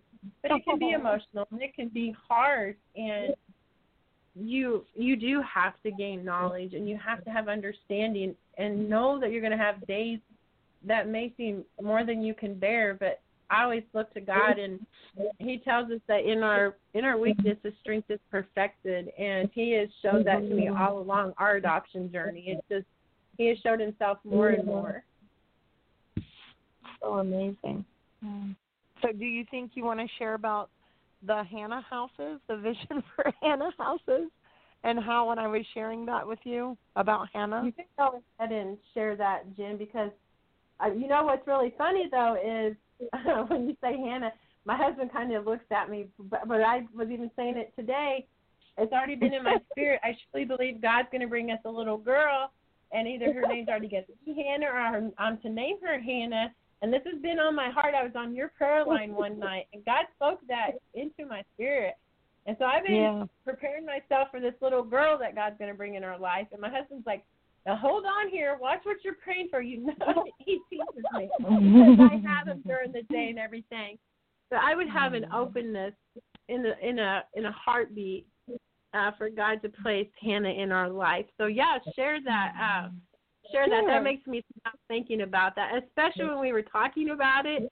And it was the Hannah house because the name Hannah is what God put on my heart for a little girl. So mhm. So a, a vision um, that I had uh, many years ago was to have home, have a home, or have several homes across the United States of America and they would be called Hannah houses. And I wrote this down probably I don't know five years ago, and I just kind of like tucked it away.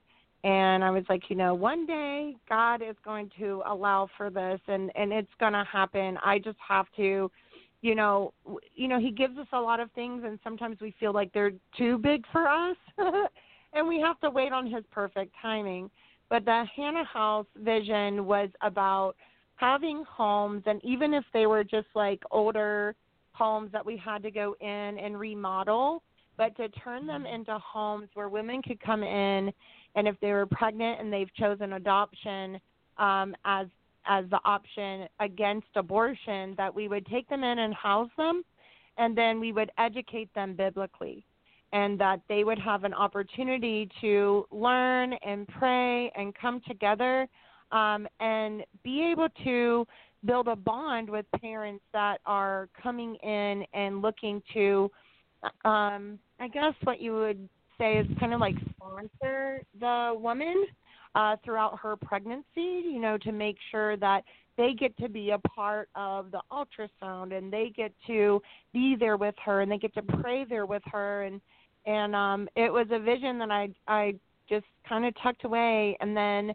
recently James Anthony Woods was on the prayer line and he was like in our father's house there's many mansions. You will have houses and they will help women and they will be called Hannah houses and I was like what and I had to go back and grab my notebook and I pulled out these notebooks that I have in totes because I've just been putting them in there. And um, that was a vision uh, that I had had five years ago, and just this year it was confirmed. So we we've talked so many times about um, patience, and I, I heard you explaining about the adoptive process being um, one that takes a lot of patience and a lot of strength, and and that's kind of like you know even with our ministries um, what God does is He builds endurance, and while He's building that endurance and giving us our His strength to get us through, um, He's also developing the fruit. And once He's got that fruit developed, then it will bear forth. And um, I'm just excited for you, and I'm excited that we were able to have you on and to honor you this evening because it just touches my heart so much to know so many others that their heart is to end abortion and to um, really just let people know the options of adoption. Adoption is truly a beautiful thing, and um, one of one of my moms. Uh, I used to sing a song all the time for my mom every time we went anywhere. It was "No Orphans of God," and I might close out with that one tonight when we get ready to go off the air. But we're all adopted in. We're we're all like I, he's a father to the fatherless, and you know God can call us to things. I truly believe that vision that God's given you about the Hannah houses is gonna it's gonna come to pass. And Sister Pearl would be someone great for you to talk to. She's uh, been a host with me for years now. She's very involved in um, a place in New York. They do exactly what you're talking about. And actually, these places just were put up, I think, almost two, I think two years ago. We're going to be talking about that Monday night when we have the program about adoption and abortion. But that's what that's what God did with them. Um, they had them educate couples or single parents. Like it could be single mothers, couples that are married. Um, they educated them at first with the Word of God, and they offered love and hope, not condemnation.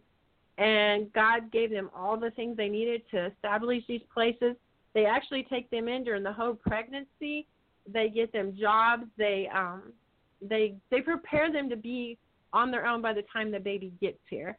And when you're talking about that, that is it's it's a beautiful thing. And then they share they share uh, like the stories and testimonies and of all the babies they've been able to save through it.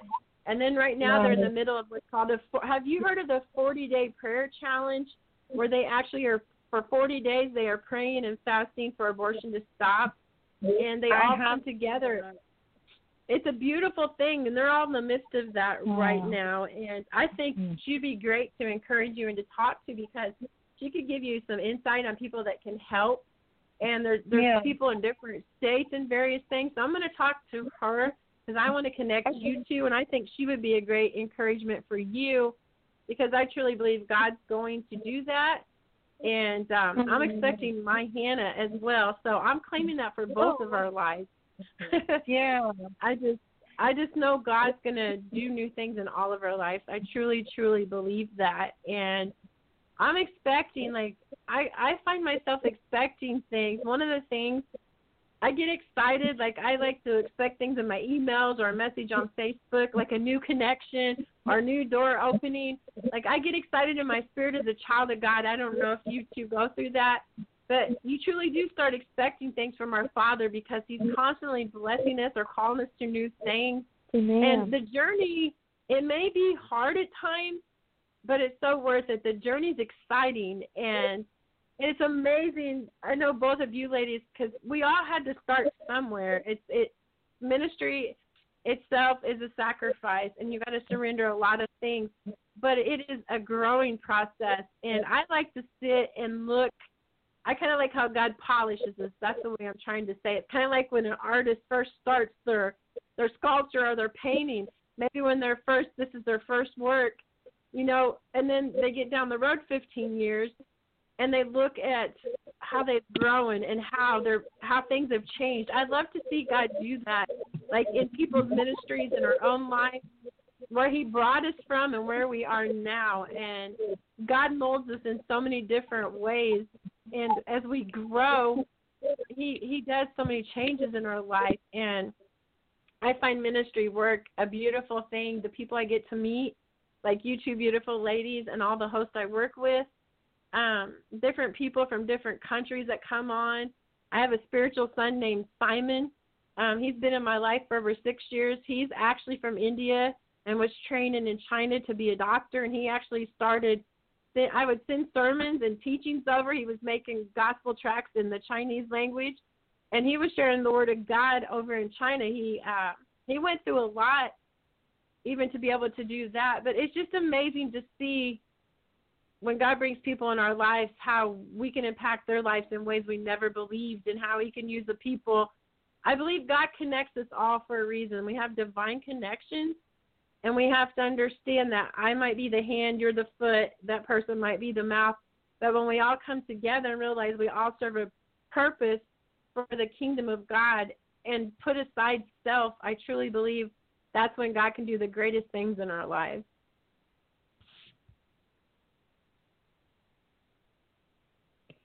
Hallelujah. Amen.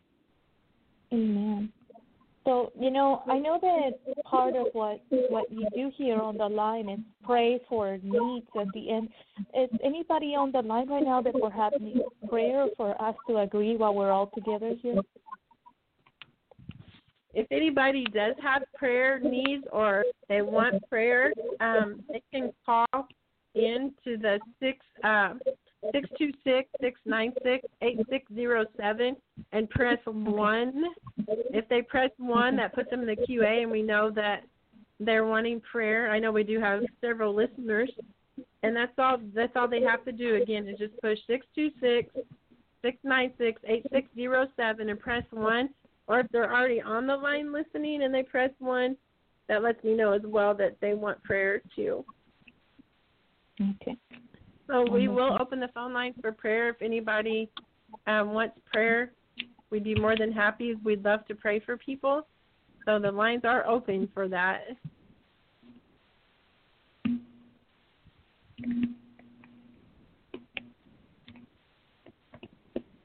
Sometimes people get shy to come on the air live too. Um, I've experienced that a few times as well. Sometimes they'll message and. They'll be like, "Will you pray for me? I don't want to be live on the air, but will you pray for this need?" so I understand that it can be uh, it can Right. be nerve wracking being on there. yeah. Um, Pastor Barb Smith, if you ladies would lift her up in prayer, Jen is familiar with Barb. Um, praise God for answered prayers and what He's been doing in her life. That she's having problems with the valves in her legs not draining right, and it's causing Mhm. fluid build up, and she's losing her ability to walk. So she's wanting prayer for that tonight. Mm. Hallelujah. Dear Heavenly Father, we lift up Barb to you, Lord, and we just thank you, Father. We thank you, Lord, for the turnaround. The turnaround. thank you, Lord, for what you've done in her life. We thank you, Father, that she is back at full Yes, force. Hallelujah. Yes. She is claiming your name and she is just doing things bigger and better than even before. So, Father, I Yes. just thank you for Barb. I thank Yes, you for Lord. healing her leg, Lord, because only you can do it. Only you can do it, Father. And we just speak to that vow and we just ask for anything that's trying to Yes. clog that valve to be removed and for it to flow the way that it's supposed to. Mm. Thank you, Father, for reestablishing the mobility in her leg, Lord, so that she can be mobilized. Thank you, Father, so that she can be mobilized and going out huh, to spread the gospel. Thank you, Father. Thank you, Lord, Lord. for mobilizing her. Thank you, Lord, for preventing anything that could come against her leg, Lord, or anything to come against her, Lord. We just we honor you, Lord, and we give you all the praise and glory. We thank you, Father, for healing her now. In Jesus' name. Amen. Yes. Praise I believe Lord. there's a lady named Paula that she said she pressed one. Her name is Paula. Huh. Wonder why it's not. It might be something with the internet connection here. Because I actually had to call in on my phone because my internet connection went down. You ladies are still on. But um, do you know The possibly what the last part of her uh, what's the last part of her phone number? Do you know? Um, seven three three two. Okay, I see her. I'll open her mic. For some reason, it's not bringing people up. So hold on one minute. Okay, her mic is now open. Hi Jennifer. Paula. Hi Jennifer. Hi Montell. Hi. Hello, God bless you. God bless you. Bless you. I'm sorry, what? How can we be praying for you this evening? Yeah. Well, I just kind of wanted to bless Montell. If I may. Sure. Mon- Montell, um, my mama went to have this in January. Oh. And my heart was just going out to you tonight, listening to you. And um, Jennifer and quite a few others call me Mama or Mama Bear. That was my And mom's nickname, Mama Bear. but yeah, Jennifer was. especially Was she was Mama Bear. Jennifer especially calls me Mama Bear. and um I had two sons. Well, I had three. One was in heaven, but my other two used to bring home all the kids that nobody else wanted. You know, their parents might kick them out, and I used to have kids. I had one who was like sixteen, seventeen years old pull up drunker than drunk up in my driveway one night, hurting so bad. I had a kid that was on heroin all the time, you know, and I just pulled these kids in and just loved on them. Oh. And I just want to tell you, this mama bear is wrapping her Mhm. arms around you tonight, Oh. loving you, and I'm going to be praying for you. And um, Thank you. I just so awesome about little Noah. That is such an awesome, awesome blessing. Such blessing. Sure is. He's he's he's my whole. He brings me so much joy and love, and I I cry every day thanking God for him because Yeah. life is such a precious gift, and a child is such a blessing, precious gift, and I thank God every day, like how much you love me, God, that you blessed me with this sweet little boy. I prayed for Yes. 13 years my husband um my husband and I wanted to have a child together. Um I have two children from previously but their dad left me when I was pregnant with my daughter and was never a part of their life. And his exact words was, "Find someone else to raise them. I don't want them." And Yeah. God brought my husband and I together in an ER room. That's how we met. And he's been in my children's life now for um 16 years. But physically, we weren't able to have a child together. So God started talking to my heart, changing the way I was praying, to be honest. And I started Right. praying one day out in my yard, um, bef- a few months actually before Noah came into our life.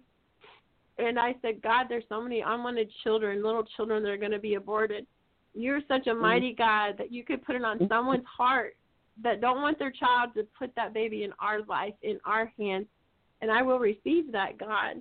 And it was about three months later, the young lady my husband and I taught in children's church for over 10 years got a hold of me. And um, she was actually in a situation at the moment where she could die. She had a dangerous blood clot between her lung and her heart. And she talked to me about that first, but she said, Why I'm here, I found out I'm pregnant. She's a single mom with two little girls. It was a bad situation. She said, I want you and your husband to adopt this baby or I'm going to abort it. And her mother was sitting there as well. And I was in tears. And I came home and told my husband, it's like, You're not going to believe this. Because oh, I never had the experience of having a dad from the beginning. Like, I didn't get all the first with the dad being there and my husband got Yeah. to cut the cord and we got to be there for every ultrasound like it's oh, been beautiful even though i didn't carry him he's still our baby and i got all the experiences and in my heart i don't feel any different towards this little boy i have Yeah. such an amazing love for him Exactly. I had I have similar of a story. it won't take a long time telling it, but I prayed for one of my children because I had one child. Uh, for two years later, I I miscarried, and then I didn't even get pregnant for four years. And I cried out one day and I said, God, if you think I'm a good mama, just let me have another baby because my sisters and sister-in-laws were having two and three at a time, and I was i I understand just that wanted to be Dad. Yes, and so I was like, you know, God, if you think I'm a good mom, give me another child. But if you don't, just take this desire out of my heart because it's killing. I mean, it felt like it was killing me. And he, seven weeks later, I found out I was pregnant with my son Joshua. glory to god And when was four months old, I found out I was pregnant again with my Jeremy. wow the Jeremy at, at 13 months old, he had meningitis and he went to Jesus. And Oh. um but I have, you know, he has put so many kids in my life over the years. And I was telling I told Jennifer I was so thought it was so awesome that she wanted a Hannah house because I've always wanted a home for women who have been be- battered and sexually abused coming out of sex trafficking and that and I want one house for women by themselves or by themselves, but I want another home next to it with women who have children or who are pregnant, you know, and that they've been in situations they've had to get out of. If it's been rape, if it's been, you know, molestation, if it's been from a husband who's beat them and they've gotten pregnant, you know, I want those people to be able to, or if they have a child, I want them to be able to have a home too.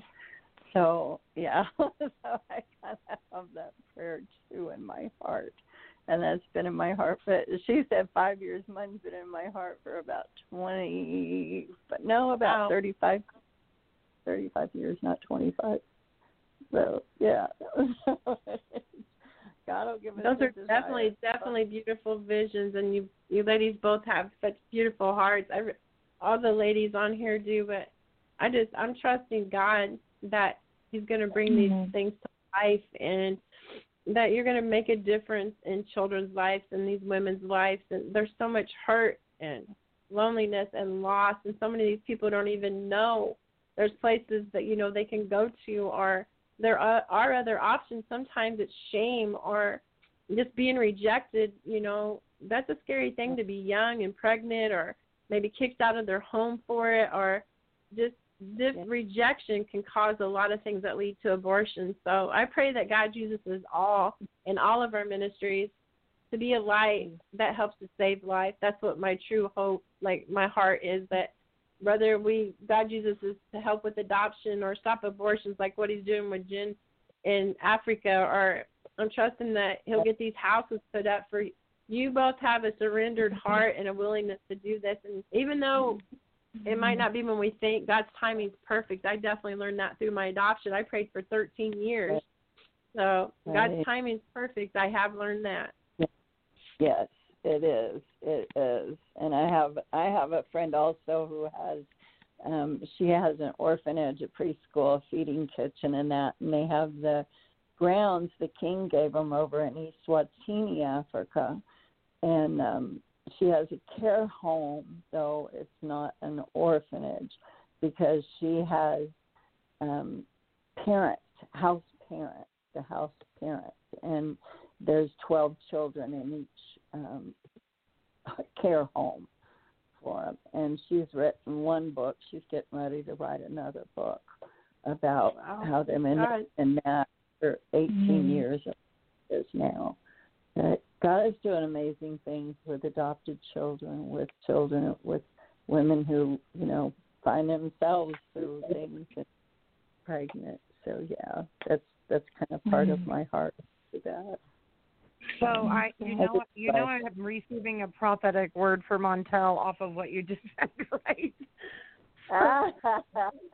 yes. I I knew you would laugh at that. So it's interesting because I always listen very keenly um, when people are talking, so I can hear what our Father's saying. And mm-hmm. um, you know how Montell, the things that we have both been going through, and um, how now I don't know if you know this, Paul, that Montell and I have agreed to be prayer partners with one another. Um, but I did hear the Lord say, "You are pregnant with purpose." Okay, Mm-hmm. So you are mm-hmm. pregnant with purpose. And the battle that you went through yesterday was what delivered you into your heavenly governmental authority position. So, what does that mean? That means now, because all I hear you talking about is adoption, adoption, adoption. So, we mm-hmm. need to look up and see whom is promoting adoption that where there is someone that is sitting there now um, on our governmental system in the natural. And we need to pray that those that are like not pro life are moved out and mm-hmm. that the right ones are placed in. Now, Amy Barrett, we all know, I mean, that was amazing. Three years ago, prophetic word sitting in the church in Palestine wrote down, and I thought it was for my little sister. And I shared this with James Anthony Woods the other day, but um, I wrote down Amy will be a, given the award in the Rose Garden. Now this was three years ago, and um, right before I even knew who she was, I had an open vision of a little girl that was standing on a huge grassy lawn and her father was standing behind her. And she had her hand on her heart and she had on a little red white and blue dress with this big barrette in her hair. And the lord said hmm. write down her name in capital letters barrette. And i was like huh?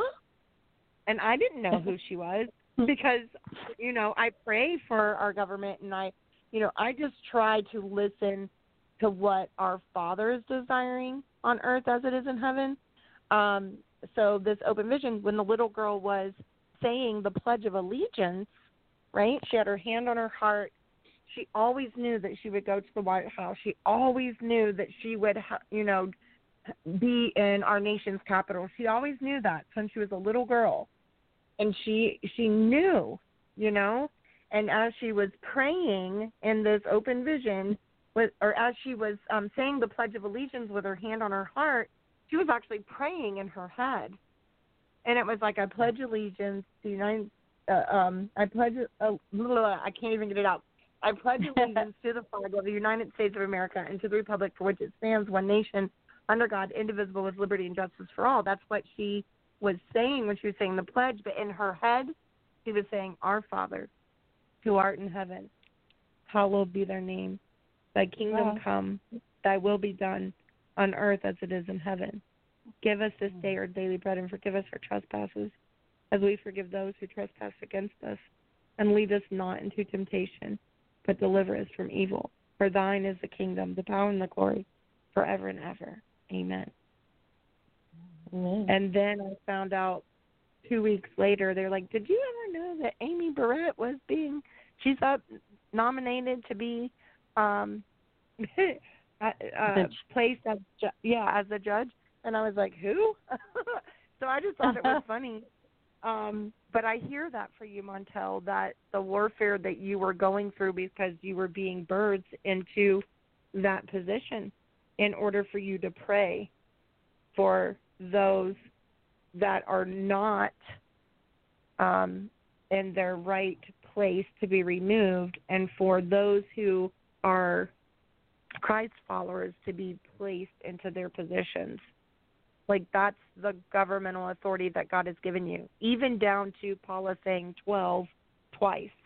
And it's like a double portion of that anointing. Yeah. God. Yeah. Uh, I just had to share that with you because it was so like my face is hot, my ears are hot, and the Lord's like you have to share this with her. Hallelujah.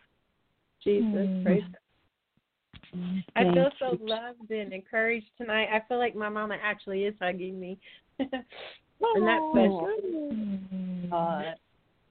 God. She's an amazing, amazing woman and uh, great woman of faith. But uh, I thank God. I thank God all the time for the time He did give me with her. I was truly blessed to have a mama like Yes. her. And uh, I want to be the same kind of mama to to Noah and to the kids I already had. And you know, it's really funny too when I was thinking Jennifer uh, said earlier. Jennifer Foster was talking to me about being mother to the nations. I started to cry because I had so many young people from India and Africa that call me that. Um, that message me hear a lot lately. Tell me that you know I'm I'm mother of nations and I'm their mom and they want me to teach them and that is the one thing I do want to encourage people in and I will let you ladies lead out as God leads you to. But one thing I want to encourage you and I know both Jennifer are the same in their ministries. One thing God taught me a long time ago so many people want to look at outward appearance, where maybe where people's from, they might be Muslim, they might be from China, Buddhist, all over the different parts of the world, people believe differently. But God always encouraged me, search the heart and be a light and love people like Jesus. Because when people Amen. messages on Messenger, and sometimes it's at different hours in the morning, you ladies can relate to that as well because they're on different time zones we need to receive people in love and not condemnation or have a willingness to get to know them because I've I've ministered to people that are have Muslim backgrounds or people in a sense mm-hmm. that are atheists that really in a sense don't have any beliefs at all. But the one Yeah. thing that they've always told me was that they liked how I loved people. I didn't condemn them. I didn't try to as some people call it Bible thump. Like God will lead Mhm. us in a way to reach people if we don't do it of self, but if we let the Spirit lead us in the love of Jesus. So that's one thing Yeah. I do encourage people. If you're going into ministry work, be willing to love people from every corner of every nation. Don't catch judgment because of their belief, because God's going to use you to reach that people to those people to teach them about Jesus, and that's that's important to remember because God Himself searches the heart. It's not about outward appearance. You can have the ugliest person on the outside. It looks like they've been beat, brought down. They may look scary, but you really need to get to know their heart because sometimes you can have the most beautiful person and they can be the ugliest person you could ever imagine on the inside. So we need to get our Yeah. focus off of the outward appearance and truly learn to search the heart and know that we may be the only Bible someone reads or you know, a light in the dark. We just have to have that willingness and truly love people like Jesus. That's what it comes down to, loving people like Jesus. Yeah. Montell, I have a friend, my best friend. um, I've even asked Jennifer to pray with me about her. Um, she has been beat down all her life. She lost her mama and her grandma when she was two years old in a wreck that she was in, and she lived and she has bashed herself for living all those years without her grandma and her mama. She was raped horribly when she was four. Her dad was in and out of the service. He came back and caught the guy raping her. Her stepmother pushed religion down to her down her crammed it down her so much that she got to where she just couldn't even speak the word God. She is God. And she has been my best friend, and all I do is love her and pray for her. I don't cram Jesus down her throat. I don't condemn her for what she believes and I just love her, and I pray That's for the her answer. every day. Yes. And you said Mhm. India and Pastor Woods. Jennifer was talking about Pastor Woods, and he said that I'd be going to India ministering to people. Praise God. it just, I just wanted to love on you tonight, and um, just let you know I greatly appreciate it. I receive your love and I send love and hugs back and I love each and every person on here tonight and and just the encouragement means so much to me. And this week as I was sharing earlier, it um it'll be three week three years on the twenty first that my mom went to be with the Lord and it's been a journey within itself if it wasn't for my faith in God and my hope knowing one day I'll see her again and calling out to him in we need to remember we're human and God understands that we're not never going to be perfect. We're we're all going to have times when we fall or we we might feel like like me yesterday giving up. It doesn't mean that I give up on God, but sometimes you get so much weighted down on you. It just sometimes it's hard to get back up. But the most important thing is we do get back up. And if our brothers and sisters are falling like Jennifer and Jen have done for me, reach out a hand. Don't condemn them don't don't do it in anger or harshness but do it in love. sometimes we have to have tough love but there's a oh. way that we can do it without making a person feel more condemned and unloved. And anytime i message any of the ladies that i'm connected with they always receive me in love. Jenna call me like she'll i mean my phone will ring instantly like she don't let me give up and she loves me mm-hmm. through it. And that's what we're supposed to do. And then there's days I have to love her through it because we're family in Christ and you know we're all going to go through and the enemy likes to attack and discourage because we're doing something that he hates. We're being a light and he don't want people to know about the light. The dark hates the light. So I'm just I'm mm-hmm. learning too as I grow and I these ladies are mentors to me and God used Jen to call me out of the cave. I still I still remember that night to encourage me in prophetic gifts and because I was stuck because I missed my mom, and I'll never forget that night when Jen approached me. It's like, hey, God shined this light on you. Will you be on the prayer line? She's like, you're a prayer warrior, aren't you? You know, she stepped out in faith and she approached me, and that's not always easy to do. But it's great that God gives us these divine connections because I know I have sisters that will pray for me, and now I got a new mama bear that'll give me hugs and love too. So God's good. Yeah. Like that means so much to me tonight. You know, um, my mom's hugs and I miss her phone calls and her laugh and her quirkiness. But God God put a thing on my heart the other day. He knew he was gonna take my mama home with him, so he sent me Noah to love. And uh my best friend was with my Lord and Savior, but I have a new best friend, and that's my little Noah. Yes, yes. And what's even more amazing, if you see baby Noah and you see a picture of Montell's mom, hmm they look just alike. It is wild. And you was talking about how you went through the chemo and everything with your mama. I was pregnant with my son that I prayed for um during the time that my mama was going through breast cancer and chemo and she was um jump, you know, kind of hanging her head out one side of the car, and I was kind of hanging myself, my head out the other side.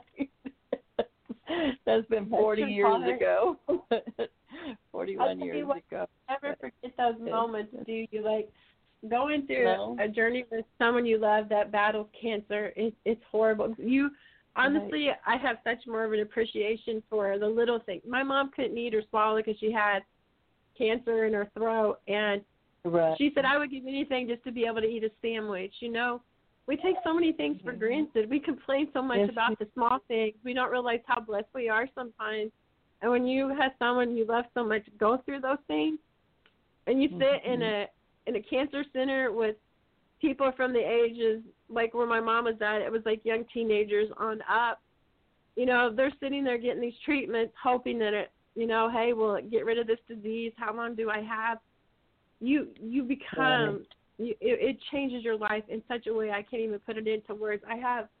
I've always thanked God for life, but there's so many things I don't take for granted anymore. That's what I told my husband. I try to live life more to the fullest because we're not promised tomorrow, and that's that I've learned that more and more. I've lost my best friend to cancer. Um, she was my best friend since second grade. We were friends 40 years, and uh, she didn't even know she had cancer. She started getting sick last October, or getting uh, first part of November, and she was gone by January. And uh, it just you never know what a day's going to bring. So cherish life. You know, live life to the fullest. But most of all, if you don't know Jesus, receive Jesus because at the end of this journey called life, there's two destinations, heaven or hell. And I try to focus on the eternal things and not things of the world. And that's what Reaching Out Radio is about and all these other ladies' ministries. We truly want to see people saved and delivered and set free because Jesus is the only way unto the Father. And we have to be a voice and share the true gospel, not sugarcoat things, not sugarcoating preaching, but tell people the truth and about true salvation. Amen. Amen. That's true. I and I love just thank God so for you much. and I thank God for Jennifer and Jen because I know them both and I Mm-hmm. just love them both. So They're both Yeah, we love you. Love you too, Paula. I love you. And I'm excited about that motorcycle ministry the Lord is going to birth I for you. know. Yeah. I know. We'll have to tell Jennifer about it. I'm gonna have to. I'm gonna tell you. Uh, I'm gonna call you Motorcycle Mama from now on. yeah, Motorcycle can't wait till I get my own. oh, you will. You will. yeah. Hallelujah. So God bless you. I I love- love you. Oh, blessings. So there's a scripture that I would like to leave everyone with because I feel like just wisdom has just really poured out from the heavens and it's Romans 11 and 33.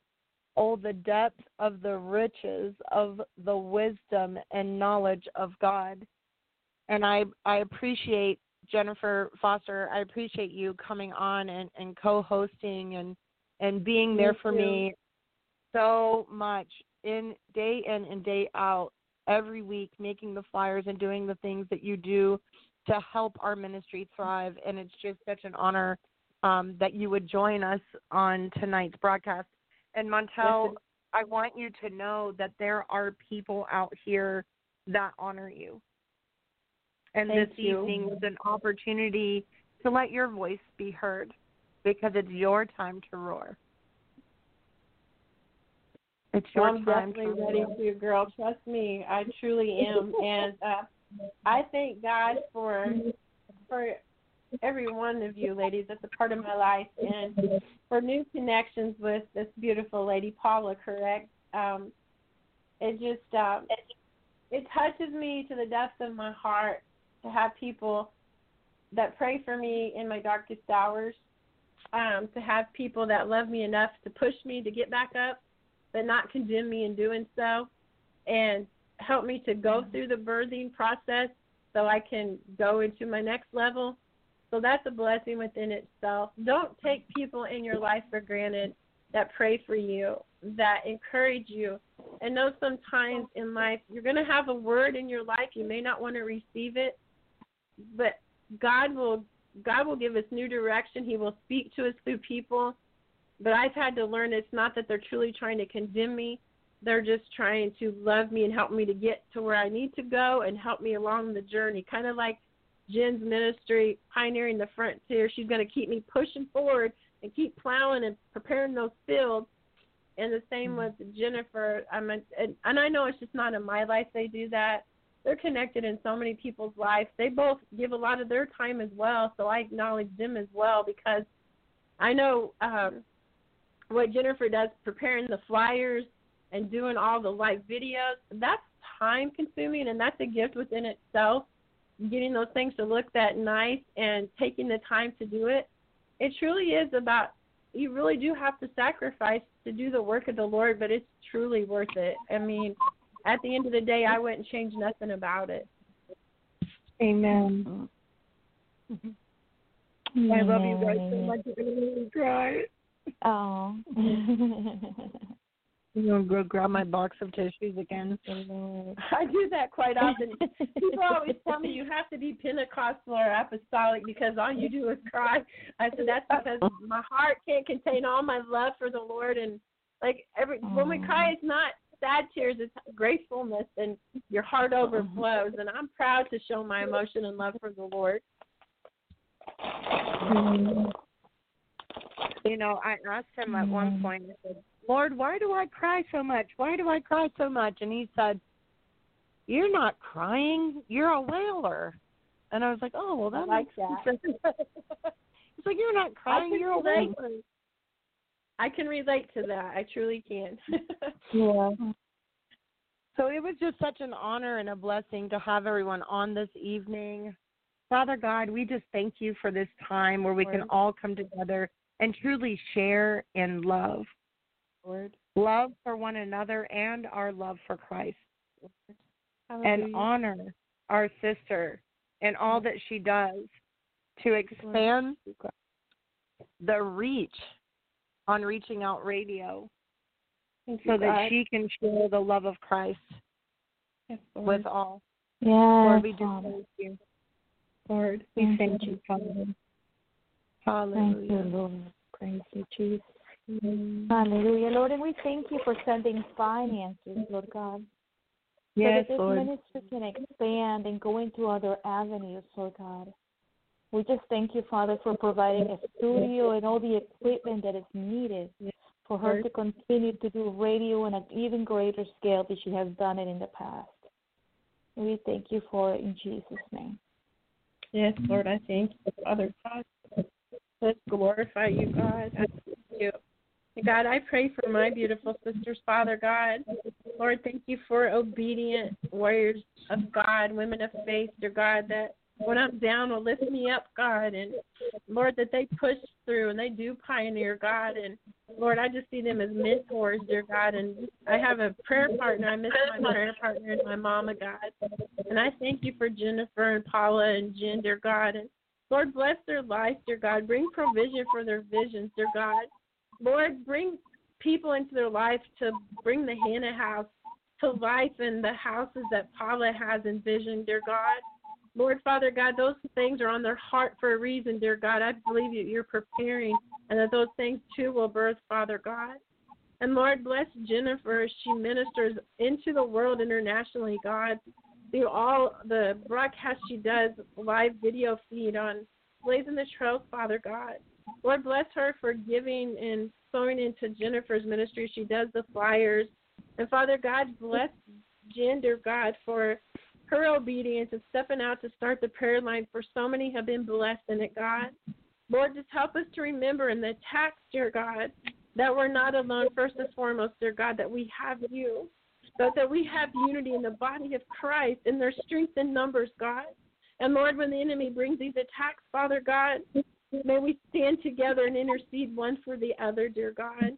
I thank you for interceding women of God that loved me enough to pray for me and encourage me not to stop. God, I just step into the new season, dear God. Lord, take me forth in your perfect will, God. Lord, I know yes. sometimes we got to pull out the weeds for mm-hmm. new growth, dear God. And you had to shake yes. me up, dear God, to show me mm-hmm. truth, dear God. But I thank Yes, you, dear God, that even though I hurt and then I went through, Father God, it was for a purpose and part of your plan, God. So I glorify you in it, God. And I declare that the enemy is a liar. No weapon formed against me shall prosper against any of our ministries, Hallelujah. God. And Lord, I believe more people to be saved, delivered, healed, and set free. Mm-hmm. Father God, people right now receiving word in Africa, China, Japan, India, every part and every corner of every nation, God. Take all of our ministries forth, God. For we have the same heart and mm-hmm. desire to serve you, dear God, and to serve people, God, that they may know the love of Jesus, God. So take us Yes. all to new places, dear God, and new destinations. I just hear in my spirit, God, you're going to do new things, God. And I thank you for my sister's love, dear God. And God, I just pray that you bless him for being a blessing to me, God, and encourage him for encouraging me, God. And I honor you, God. And Lord Father God, I thank you again for the time I had with my beautiful mother, God. I know she's up there rooting me on, God. I feel her nudging me a lot of times, God. I just glorify you and I want to honor you in reaching out radio, God. And just may your perfect will be done in every part of every ministry that you send my husband and I to. Open new doors, God. I have a hunger to go forth, God. And use my sisters for your glory as well. I just give you glory, honor, and praise in Jesus' name. Amen.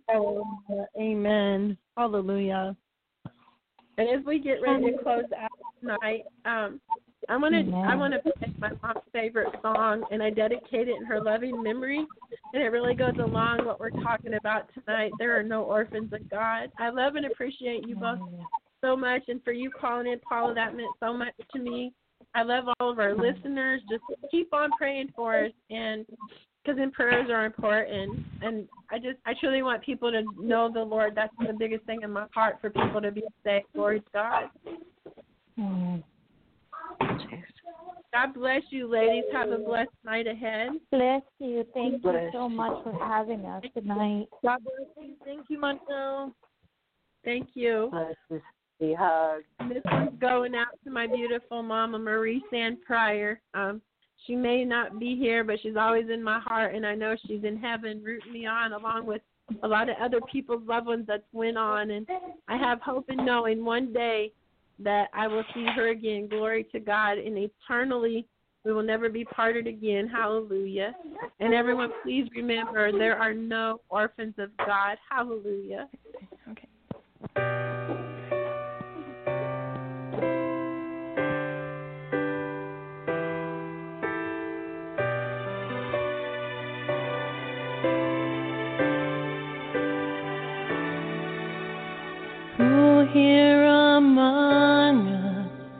not been broken? Who here among us is without hurt or pain? So oft abandoned by our transgressions. If such a thing as grace exists, and grace was made for life like this.